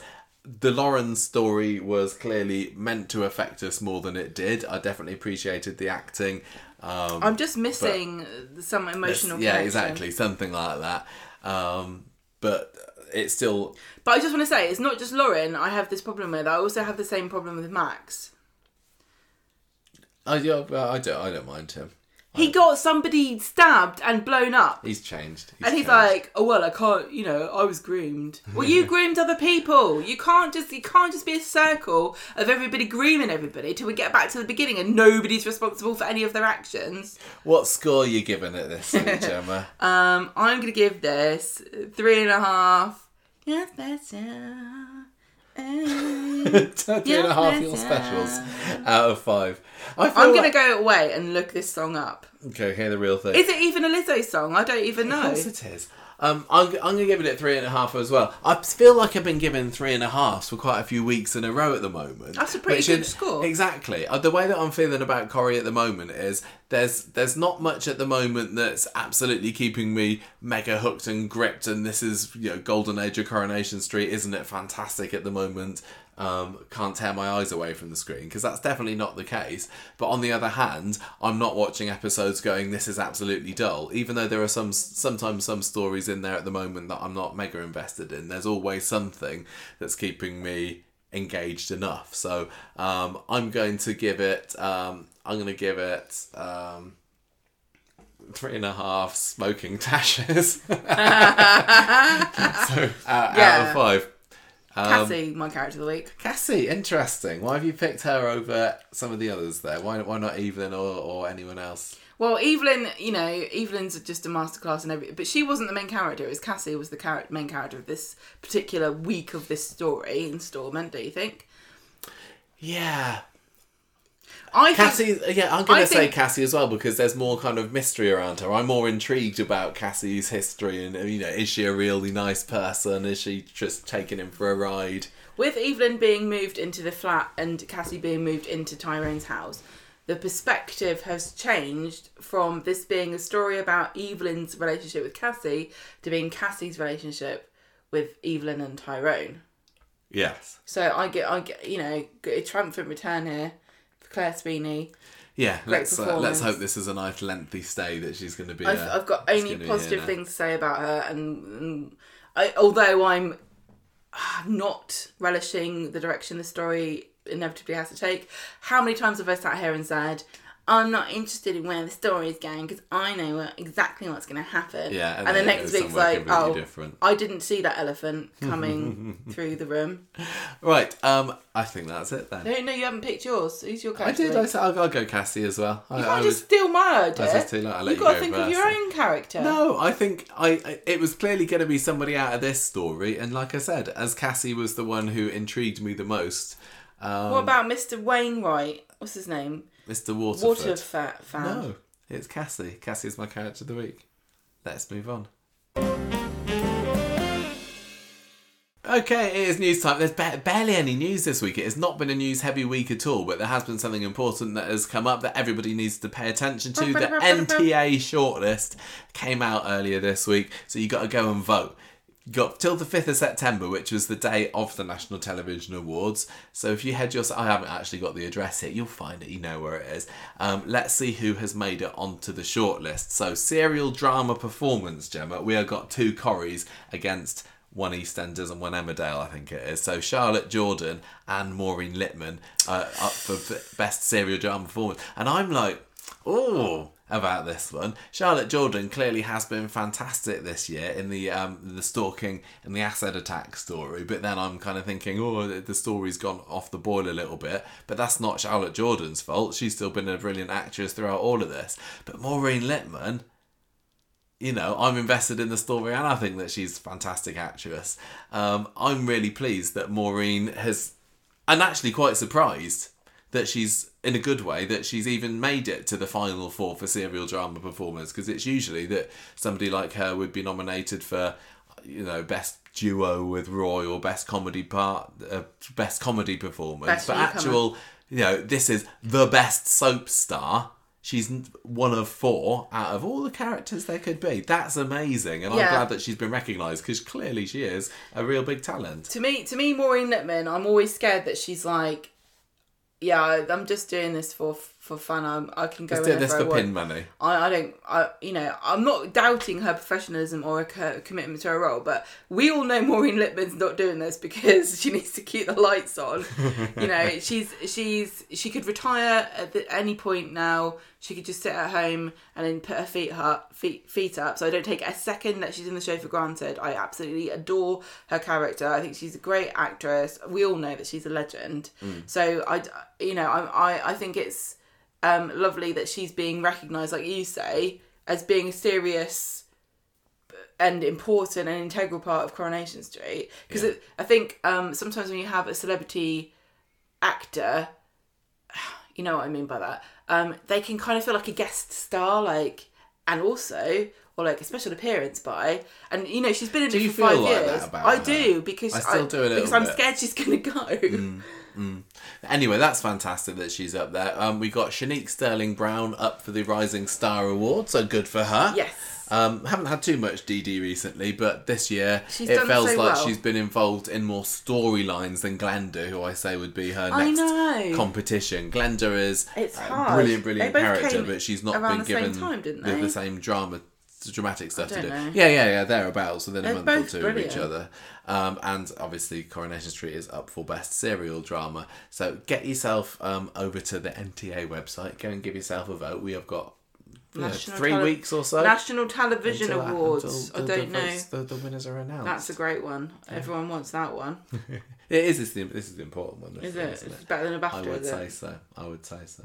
Um, and the only other bit of news that I could find that was actually worth mentioning. So sorry to any other news newsy things that have There's happened. There's probably that I'm not loads of other gossip there. stuff like check out Helen Flanagan's new pair of clogs she took on holiday, or oh wow, Well, there was a story. There was a story on one of the websites This week about um, what's her face that played Oh, yeah. um, Katie Armstrong doing being a nail technician. I thought, I no one, don't just leave everybody alone. well, I mean, Well, this is gossip too. It's not gossip. It's just about Chris Fountain, who hasn't been in part of Coronation Street for what over ten years now. But like this time last year, you might remember we talked about. I think we talked about I the fact that he had um, he had a stroke, um, and and he, and he, he just posted on his Instagram this week that he's he's chugging along and he's doing all right. He says, uh, "Had to make a lot of changes, but things have gotten so much better. Be as positive as you can be. Live life to the full, and do not give up, no matter how, how hard things get." So yeah, that, that's, Well, that's, that's this, news, is is the, this is the caliber of our news this week. I mean, I wanted to, to have a news section because I wanted to mention the NTAs, but I didn't want to just make it about the NTAs. You could have done. I could have done, but you know, we might have some diehard Tommy Duckworth fans here that are wanting to know because they don't follow on Instagram for some reason how Chris Fountain is doing. Well, I hope, He's I okay. hope he, I hope he recovers and enjoys his positive changes. Me too. Should we move on? This is why it's silly. let's let's do feedback then. That, that was a short Kabin, wasn't it? Although I was actually I forgot to even say, and I'm not going to go back and re-record it, so I'm going to say it now. What are Coronation Street's chances in the NTAs? Unfortunately, I don't think that they're very strong because we saw from the British Soap Awards this year that EastEnders has got all of the, you know, they, they've got so many fans voting for them. EastEnders won all of the fan voted categories in the British Soap Awards this year. Coronation Street didn't do so well there, so you know it's this it's the actress who played Lola that's up for Yeah, she's up the one against that's ruining it. um, Maureen Lipman and Charlotte Jordan, and just seeing the Charlotte? recep Charlotte Jordan. So you and we just saw from the reception that this Lola actress got the British Soap Awards that she's got these armies of adoring fans that are probably going to vote for her to win this. So I predict that she is probably, unfortunately, going to win this That's one. unfortunate for her. Um, I don't know who. I, I, there is an EastEnders actor going up against Channique as well, um, and obviously EastEnders is there for best serial drama. It wouldn't surprise me the way things are looking at the moment that EastEnders walks away with Is all three the of those this year. that plays Albert Einstein? Let's talk about feedback. So, um, ha- last week, 3.61 was the score on the Facebook group. How dare you? Also averaging around 3.5 like us. Archie gave it four apologies to Betty out of five. Oh, that was.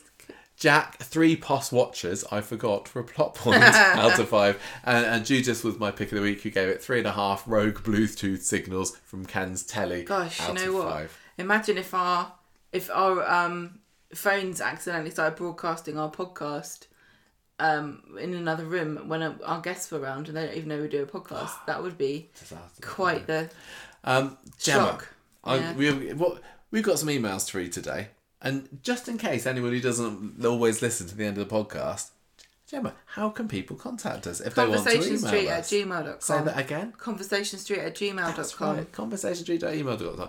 Give us a, give us You an email. said I, did, I said the wrong address, didn't I? Conversationstreet at gmail.com. You can email us and we can read out your stuff, like we're about to do with Laura, who says, just listened to what characters have changed. So this was our listener questions from last week and really enjoyed your detailed analysis. I've been watching classic Coronation Street, entirely your fault, and enjoying seeing everyone in the wrong place with the wrong people. Hmm. Maria is a sulky barmaid. Ah. Tracy living with Dev. I've forgotten. Tracy, yes, has been watered down. And I was only thinking how some of them have changed. Dev is kind of normal. He hasn't developed the overacting pantomime character we know and love today. Yeah, but he has got a beard at the moment on classic Coronation Street. Steve, of course, sexy guy and brilliant with Suranne Jones. And Fizz is very different. She's loud, brash, gossipy, and mischievous. She has the odd fashion sense, a lot like Gemma now, and she's almost the joke character. If I remember, I think Chesney arrived, and maybe then her character developed. I can't remember, um, possibly, I, th- I can't remember when Chesney's due to come in, but I think Fizz did take on a bit more of a maternal role Ready for the whole country to fall in love with Chesney all yeah, get over again. prepare for this, everyone. Some of them are the same. Sarah Lou hasn't changed a bit, and even tiny little David, I would argue, he had the one-liners even then. Oh, bless him. Anyway, she says thanks for that. It was a fun game, and this week's Corrie was banging. Banging. Talking about last week's Corrie, that is. Thanks very much. Thank you, thank you very much, Laura. I'm glad you appreciated it. We had a couple of people um, who sent us things or posted on Facebook or whatever about characters that had changed. I'm glad that Yeah, was that's a nice glad spark, that was a topic good a, discussion. that, that interested people. Richard uh, has emailed us and he says it's been a while since I sent in any feedback, but from my perspective, the show is really strong overall at the moment. I've just been playing catch up with bonus podcast episodes of the past week. Listen to them five most important families. This was our Patreon episode. Yes. Um, one which was excellent and made me think about the extended family connections within the show. For me, the Barlows are number one due to the number of legacy reasons, but primarily for Ken appearing in episode one and still featuring now, almost 63 years later. I have a theory that at some stage, possibly following Ken's inevitable eventual devi- demise, will probably be in another 63 years, Ken will, Daniel will change his surname from Osborne to Barlow as a tribute to his dad. Oh, that's I a think bad that's theory, a brilliant actually. theory. Yeah, good. I'm going to steal that and say it Because my- he doesn't like idea. he doesn't have any um Connection to his mum. He didn't even like his mum. No, exactly. Why is he keeping Osborne? Make up your own surname, but Barlow. Yeah, great. I think that's a great idea. Yeah, I hadn't thought of that. Richard says, while I realise that Ken had a very limited contact with Daniel in his formative years, Denise was hardly a model parent in abandoning him as a child to effectively bring himself up. I'm surprised that due to the improved relations between Ken and Daniel in recent years, with the exception of Daniel almost killing his dad, that Daniel was still to take on the Barlow moniker. The bonus episode was excellent, and as a viewer since the early 70s, the Ogdens, including Eddie, will always be my most one of my most, most important families in the show. That yeah, I, I don't I don't mind that idea. If you want Dan to. Barlow. Yeah, Daniel Barlow. Sounds funny though. Mm. I bet lots of people think he is a Barlow though, don't they? Yeah. Um, if you want to hear that and many other excellent bonus episodes, you can join our Patreon. Um, Five dollars a month will get you access to all of our back catalogue and all of our Nice sneaky little advert. new there. ones. Oh, yeah, Richard tipped me off on that one. And of course, everyone is thrilled and excited to find out what our bonus episode will be for this month. I've Got no idea. Uh, got a top few five weeks to figure it out. beach holidays. Um, Chris has emailed us. I think this one came in earlier today. Um, Chris says, I'm sure most people were shocked when that scene between Roy and Lauren suddenly turned very dark very quickly. Gemma, were you shocked? I don't think I was. I don't think, yeah. I, because I just don't think it's that. Un- I don't think uh, maybe I maybe it's because I have seen a lot of dark things and seen how women are exploited, especially young girls, especially pretty young girls, by men. I I wasn't surprised that she had experienced this kind of thing. So mm. Um, I think Corrie spoiled it by going into way too much detail about what Lauren was suggesting, having her explain in, in what her motivation was, what had led her to thinking the way she does. It would have been more powerful to have left it with her saying that, if he has needs, I don't mind, and then seeing Roy's horrified reaction. The audience didn't need it spelling out. I think that's the, maybe yeah maybe it was over egged. Yeah, because we. I think you've got to trust the audience a bit more than Corrie does at the moment. She still hasn't said exactly, you know, she um, what she's had to do and who she's had to do it to, but I think that scene definitely said all all it needed to say. Yeah, okay. Um, Well, no. Well, this is this is Chris's point. Is that it? It didn't need to say all of that. no, the the extra isn't needed anyway. That's a very good point. I'm currently working my way through the 80s and 90s while travelling on trains and planes, and in my current episodes, December 1990, Where you going? a recently widowed wife, Jackie Ingram, of the owner of a clothing business, is struggling to suddenly have to learn the ropes of the rag trade. An underworld boss, Mike Baldwin, is offering sage advice, amongst other things. if Carla continues to be as dissatisfied with Peter as Mike was with Alma, and she starts her an affair with the recently bereaved Lou, then we know they're really running out of ideas. oh gosh, I don't think it's going to go that way. However, that's only the second most blatant example of a recent story, a recycled story that there's been going on at the moment. In the same bunch of episodes, Don has been helping out a young lass who's down on her luck. I think I saw a few people suggesting that Carla and Lou might have a sapphic interest in one another, which I thought was a, a really interesting um, perspective on it. Don't, don't think I, I don't think I see that. Okay.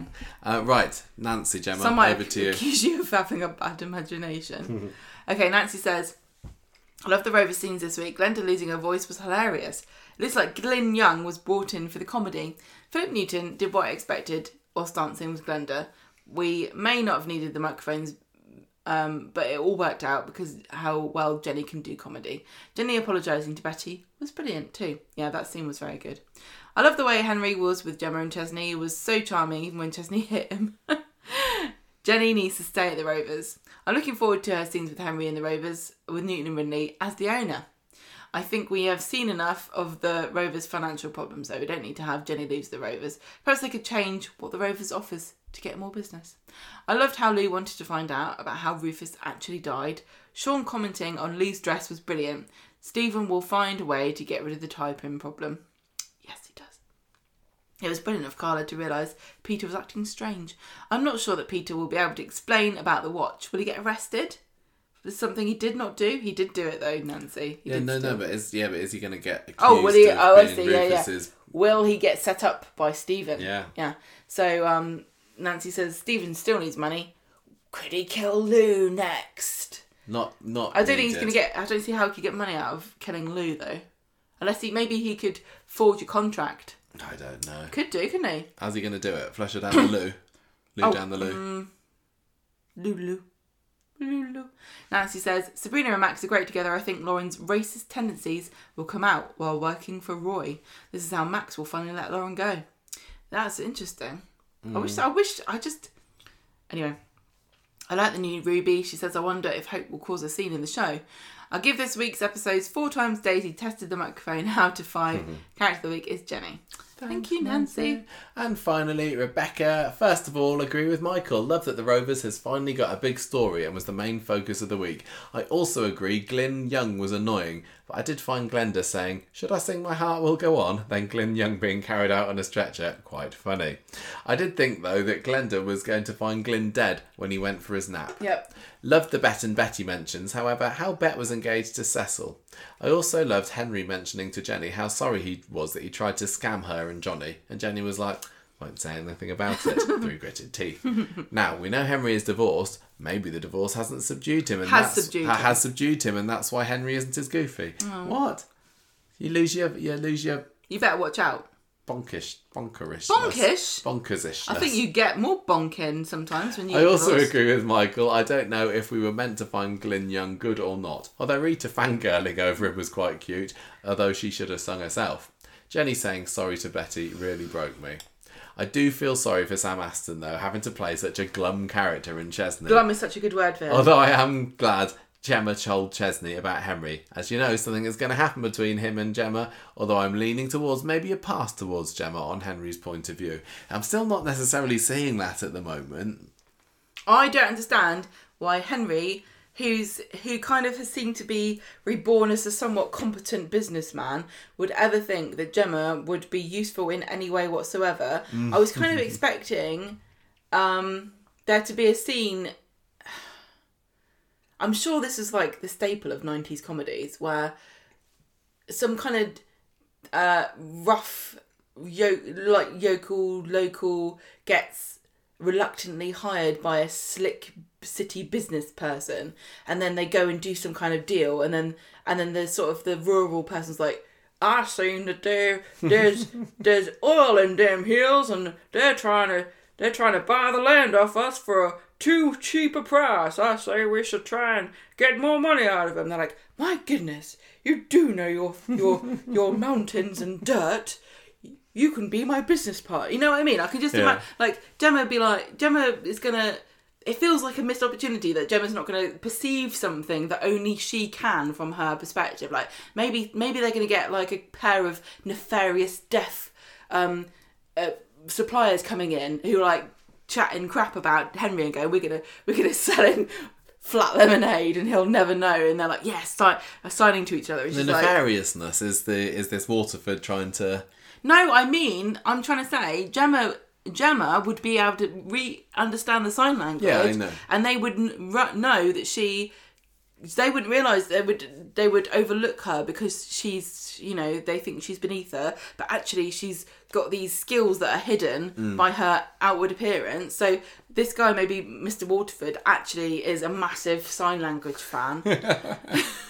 And Gemma's gonna maybe Gemma's gonna buy some shares because she's gonna see Henry um, uh, Philip Newton and what's Mr. Waterford sign in. Make sure Henry doesn't maybe. get. I feel possibly not. I've gone on a bit of a sidetrack. I'm going to go back to the email. Um, I'm still convinced Henry or his father won't end up in buying the pub. However, if they do, I'm convinced Jenny will still be the landlady unless Glenda gets blackmailed by Philip. Now, Stephen did steal the LSD from Rufus to give to Carla, but Rufus had a heart attack from taking too much cocaine to end up in the hospital. Is Stephen going to frame Peter by managing to plant a watch with a Rufus artifact? No. No, I'm not enjoying the Eliza Dom story. And also, are they doing a character assassination on Stu? I didn't realise he used to be so angry. I, I wouldn't say that they're character assassinating Stu, but that's maybe because I've never really, really loved him. And this story isn't changing my opinion on him too much. He was never the brightest bulb either, was he? I don't know. Um, I agree that Eliza is being slightly mardy. I think Stu's personality when he came in was coughing, guitar, Oh yeah, I remember his guitar. I haven't seen that out for ages. oh, Three- also cold. Three things. Max is an idiot. Lauren is annoying, and I agree with Gemma. She is lazy. Yeah. And Sabrina can stay. However, although I think Sabrina might get attacked by Lauren, and Max has to choose. Exactly. See, other people suspect Yeah. her still. Yeah. I like the idea of Bernie being masseuse, although I feel like Fizz doing her Fizz fingers, it won't get mentioned again. Interesting. Bernie was sousing, and then she on Todd, and Todd and her uh, George was telling Todd today that massaging corpses helps to Oh yeah, maybe Something, Todd something, can enlist. Bernie to help out with the ickiest bits. I've never heard of anybody being hired as a corpse masseuse outside of probably very niche movies that are banned. Finally, says Rebecca, I like the new Ruby, and I think she might be a similar age to Hope. So if anything, the actress will only be a year older. Love how she got the solo though instead of Hope. Hope's not going to be happy, although I love another little bit of Hope and Nina friendship forming, with Nina offering to do Hope's makeup. Character of the week for Rebecca was Jenny, although Henry and Glenda were close seconds, and I will give the character of the week. Oh no, I'll give the week four times Gemma was called Part Rabbit by Henry out of five. And that's it. We have reached the end of our 11th anniversary podcast. what a, what a podcast it's been! I'm not, again, I'm not going to say this is one of the One best. for the ages. not a podcast for the ages. Little bit tired, little bit hot, and it, yeah, it just doesn't. Yeah, although I liked this week's Corrie, it didn't feel like it inspired a whole lot of discussion apart from the Cassie story. Even though the Lauren one probably could. We don't need to talk for hours about everything. We still, believe it you know, not. we're still nearly touching three hours here, and there wasn't Well, very don't know what much Kabin there, so nobody's moaning. Nobody's moaning. Um, next week we will be back at the weekend with our normal street talk episode. The bonus podcast next week is like. Hopefully, it's we, we recorded it earlier this week, didn't we? So it's ready to go, but it's also going to be a video related one. I'm going to kind of drop that as a little teaser for you, and it's like a really intensive video bit of video editing that I'm having to do for it. So hopefully, it's going to be something that people will enjoy. But you will still be able to completely get yeah, yeah. get it from listening just to just the podcast version. But if you want to enhance your experience, please do find it on YouTube. It's some, it, it's it's something that's hopefully going to be useful to people. Other people aren't going to find it useful in the slightest, but hopefully it'll Oh, be it's useful. so mysterious. Oh yeah. Oh, what could it be? Um, Yeah, here's here's long to wait and something that we said we would do, but we forgot about. What? Advertising the fact that sometimes we will do YouTube premieres on our channel. A YouTube premiere is where we will um, premiere a video. Usually, it's a video interview, um, and so if you see that's coming up, you might want to hop on there because it will involve being able to chat with us and other people that are watching in real time as as the video uh, screens. Yeah, it's been it's, fun. to do some of those. Yeah, some of our interviews and some of our trips up north so that we've done premieres for. So people, Yeah. people have uh, we might like that. Yeah, don't don't- really do much more other live. It's a special thing on time, so- YouTube that you know the facility of YouTube allows us to do. So Yeah. um, if you ever see that coming up and you wondered what it was, that's what it is. If you haven't been to our YouTube channel, please do go on there, pop on there, lovely. subscribe, like all our videos, watch them all. Don't forget we do shorts after every episode of Coronation Street. We go on and record a minute about what we thought of that episode, which is quite fun. And we uh, make this the video of the the screenshots from the episode. So um, sometimes it might be useful to jog your memory about what the hell happened. Yeah. Um, Shall we call it a day? yeah. Shall we finish? Yeah. Thank you everybody for listening. Thank you for all your support over the last 11 years. Thank you very much to Joji Prenger for coming on the podcast this week for a lovely little chat. And uh, thank you, Gemma, for being my lovely co host for the last 11 years. Long may it continue. You're welcome. Let's see what next week's Corrie shall bring. But for now, ta goodbye. Bye bye bye bye. And the music for this episode came from podcastthemes.com.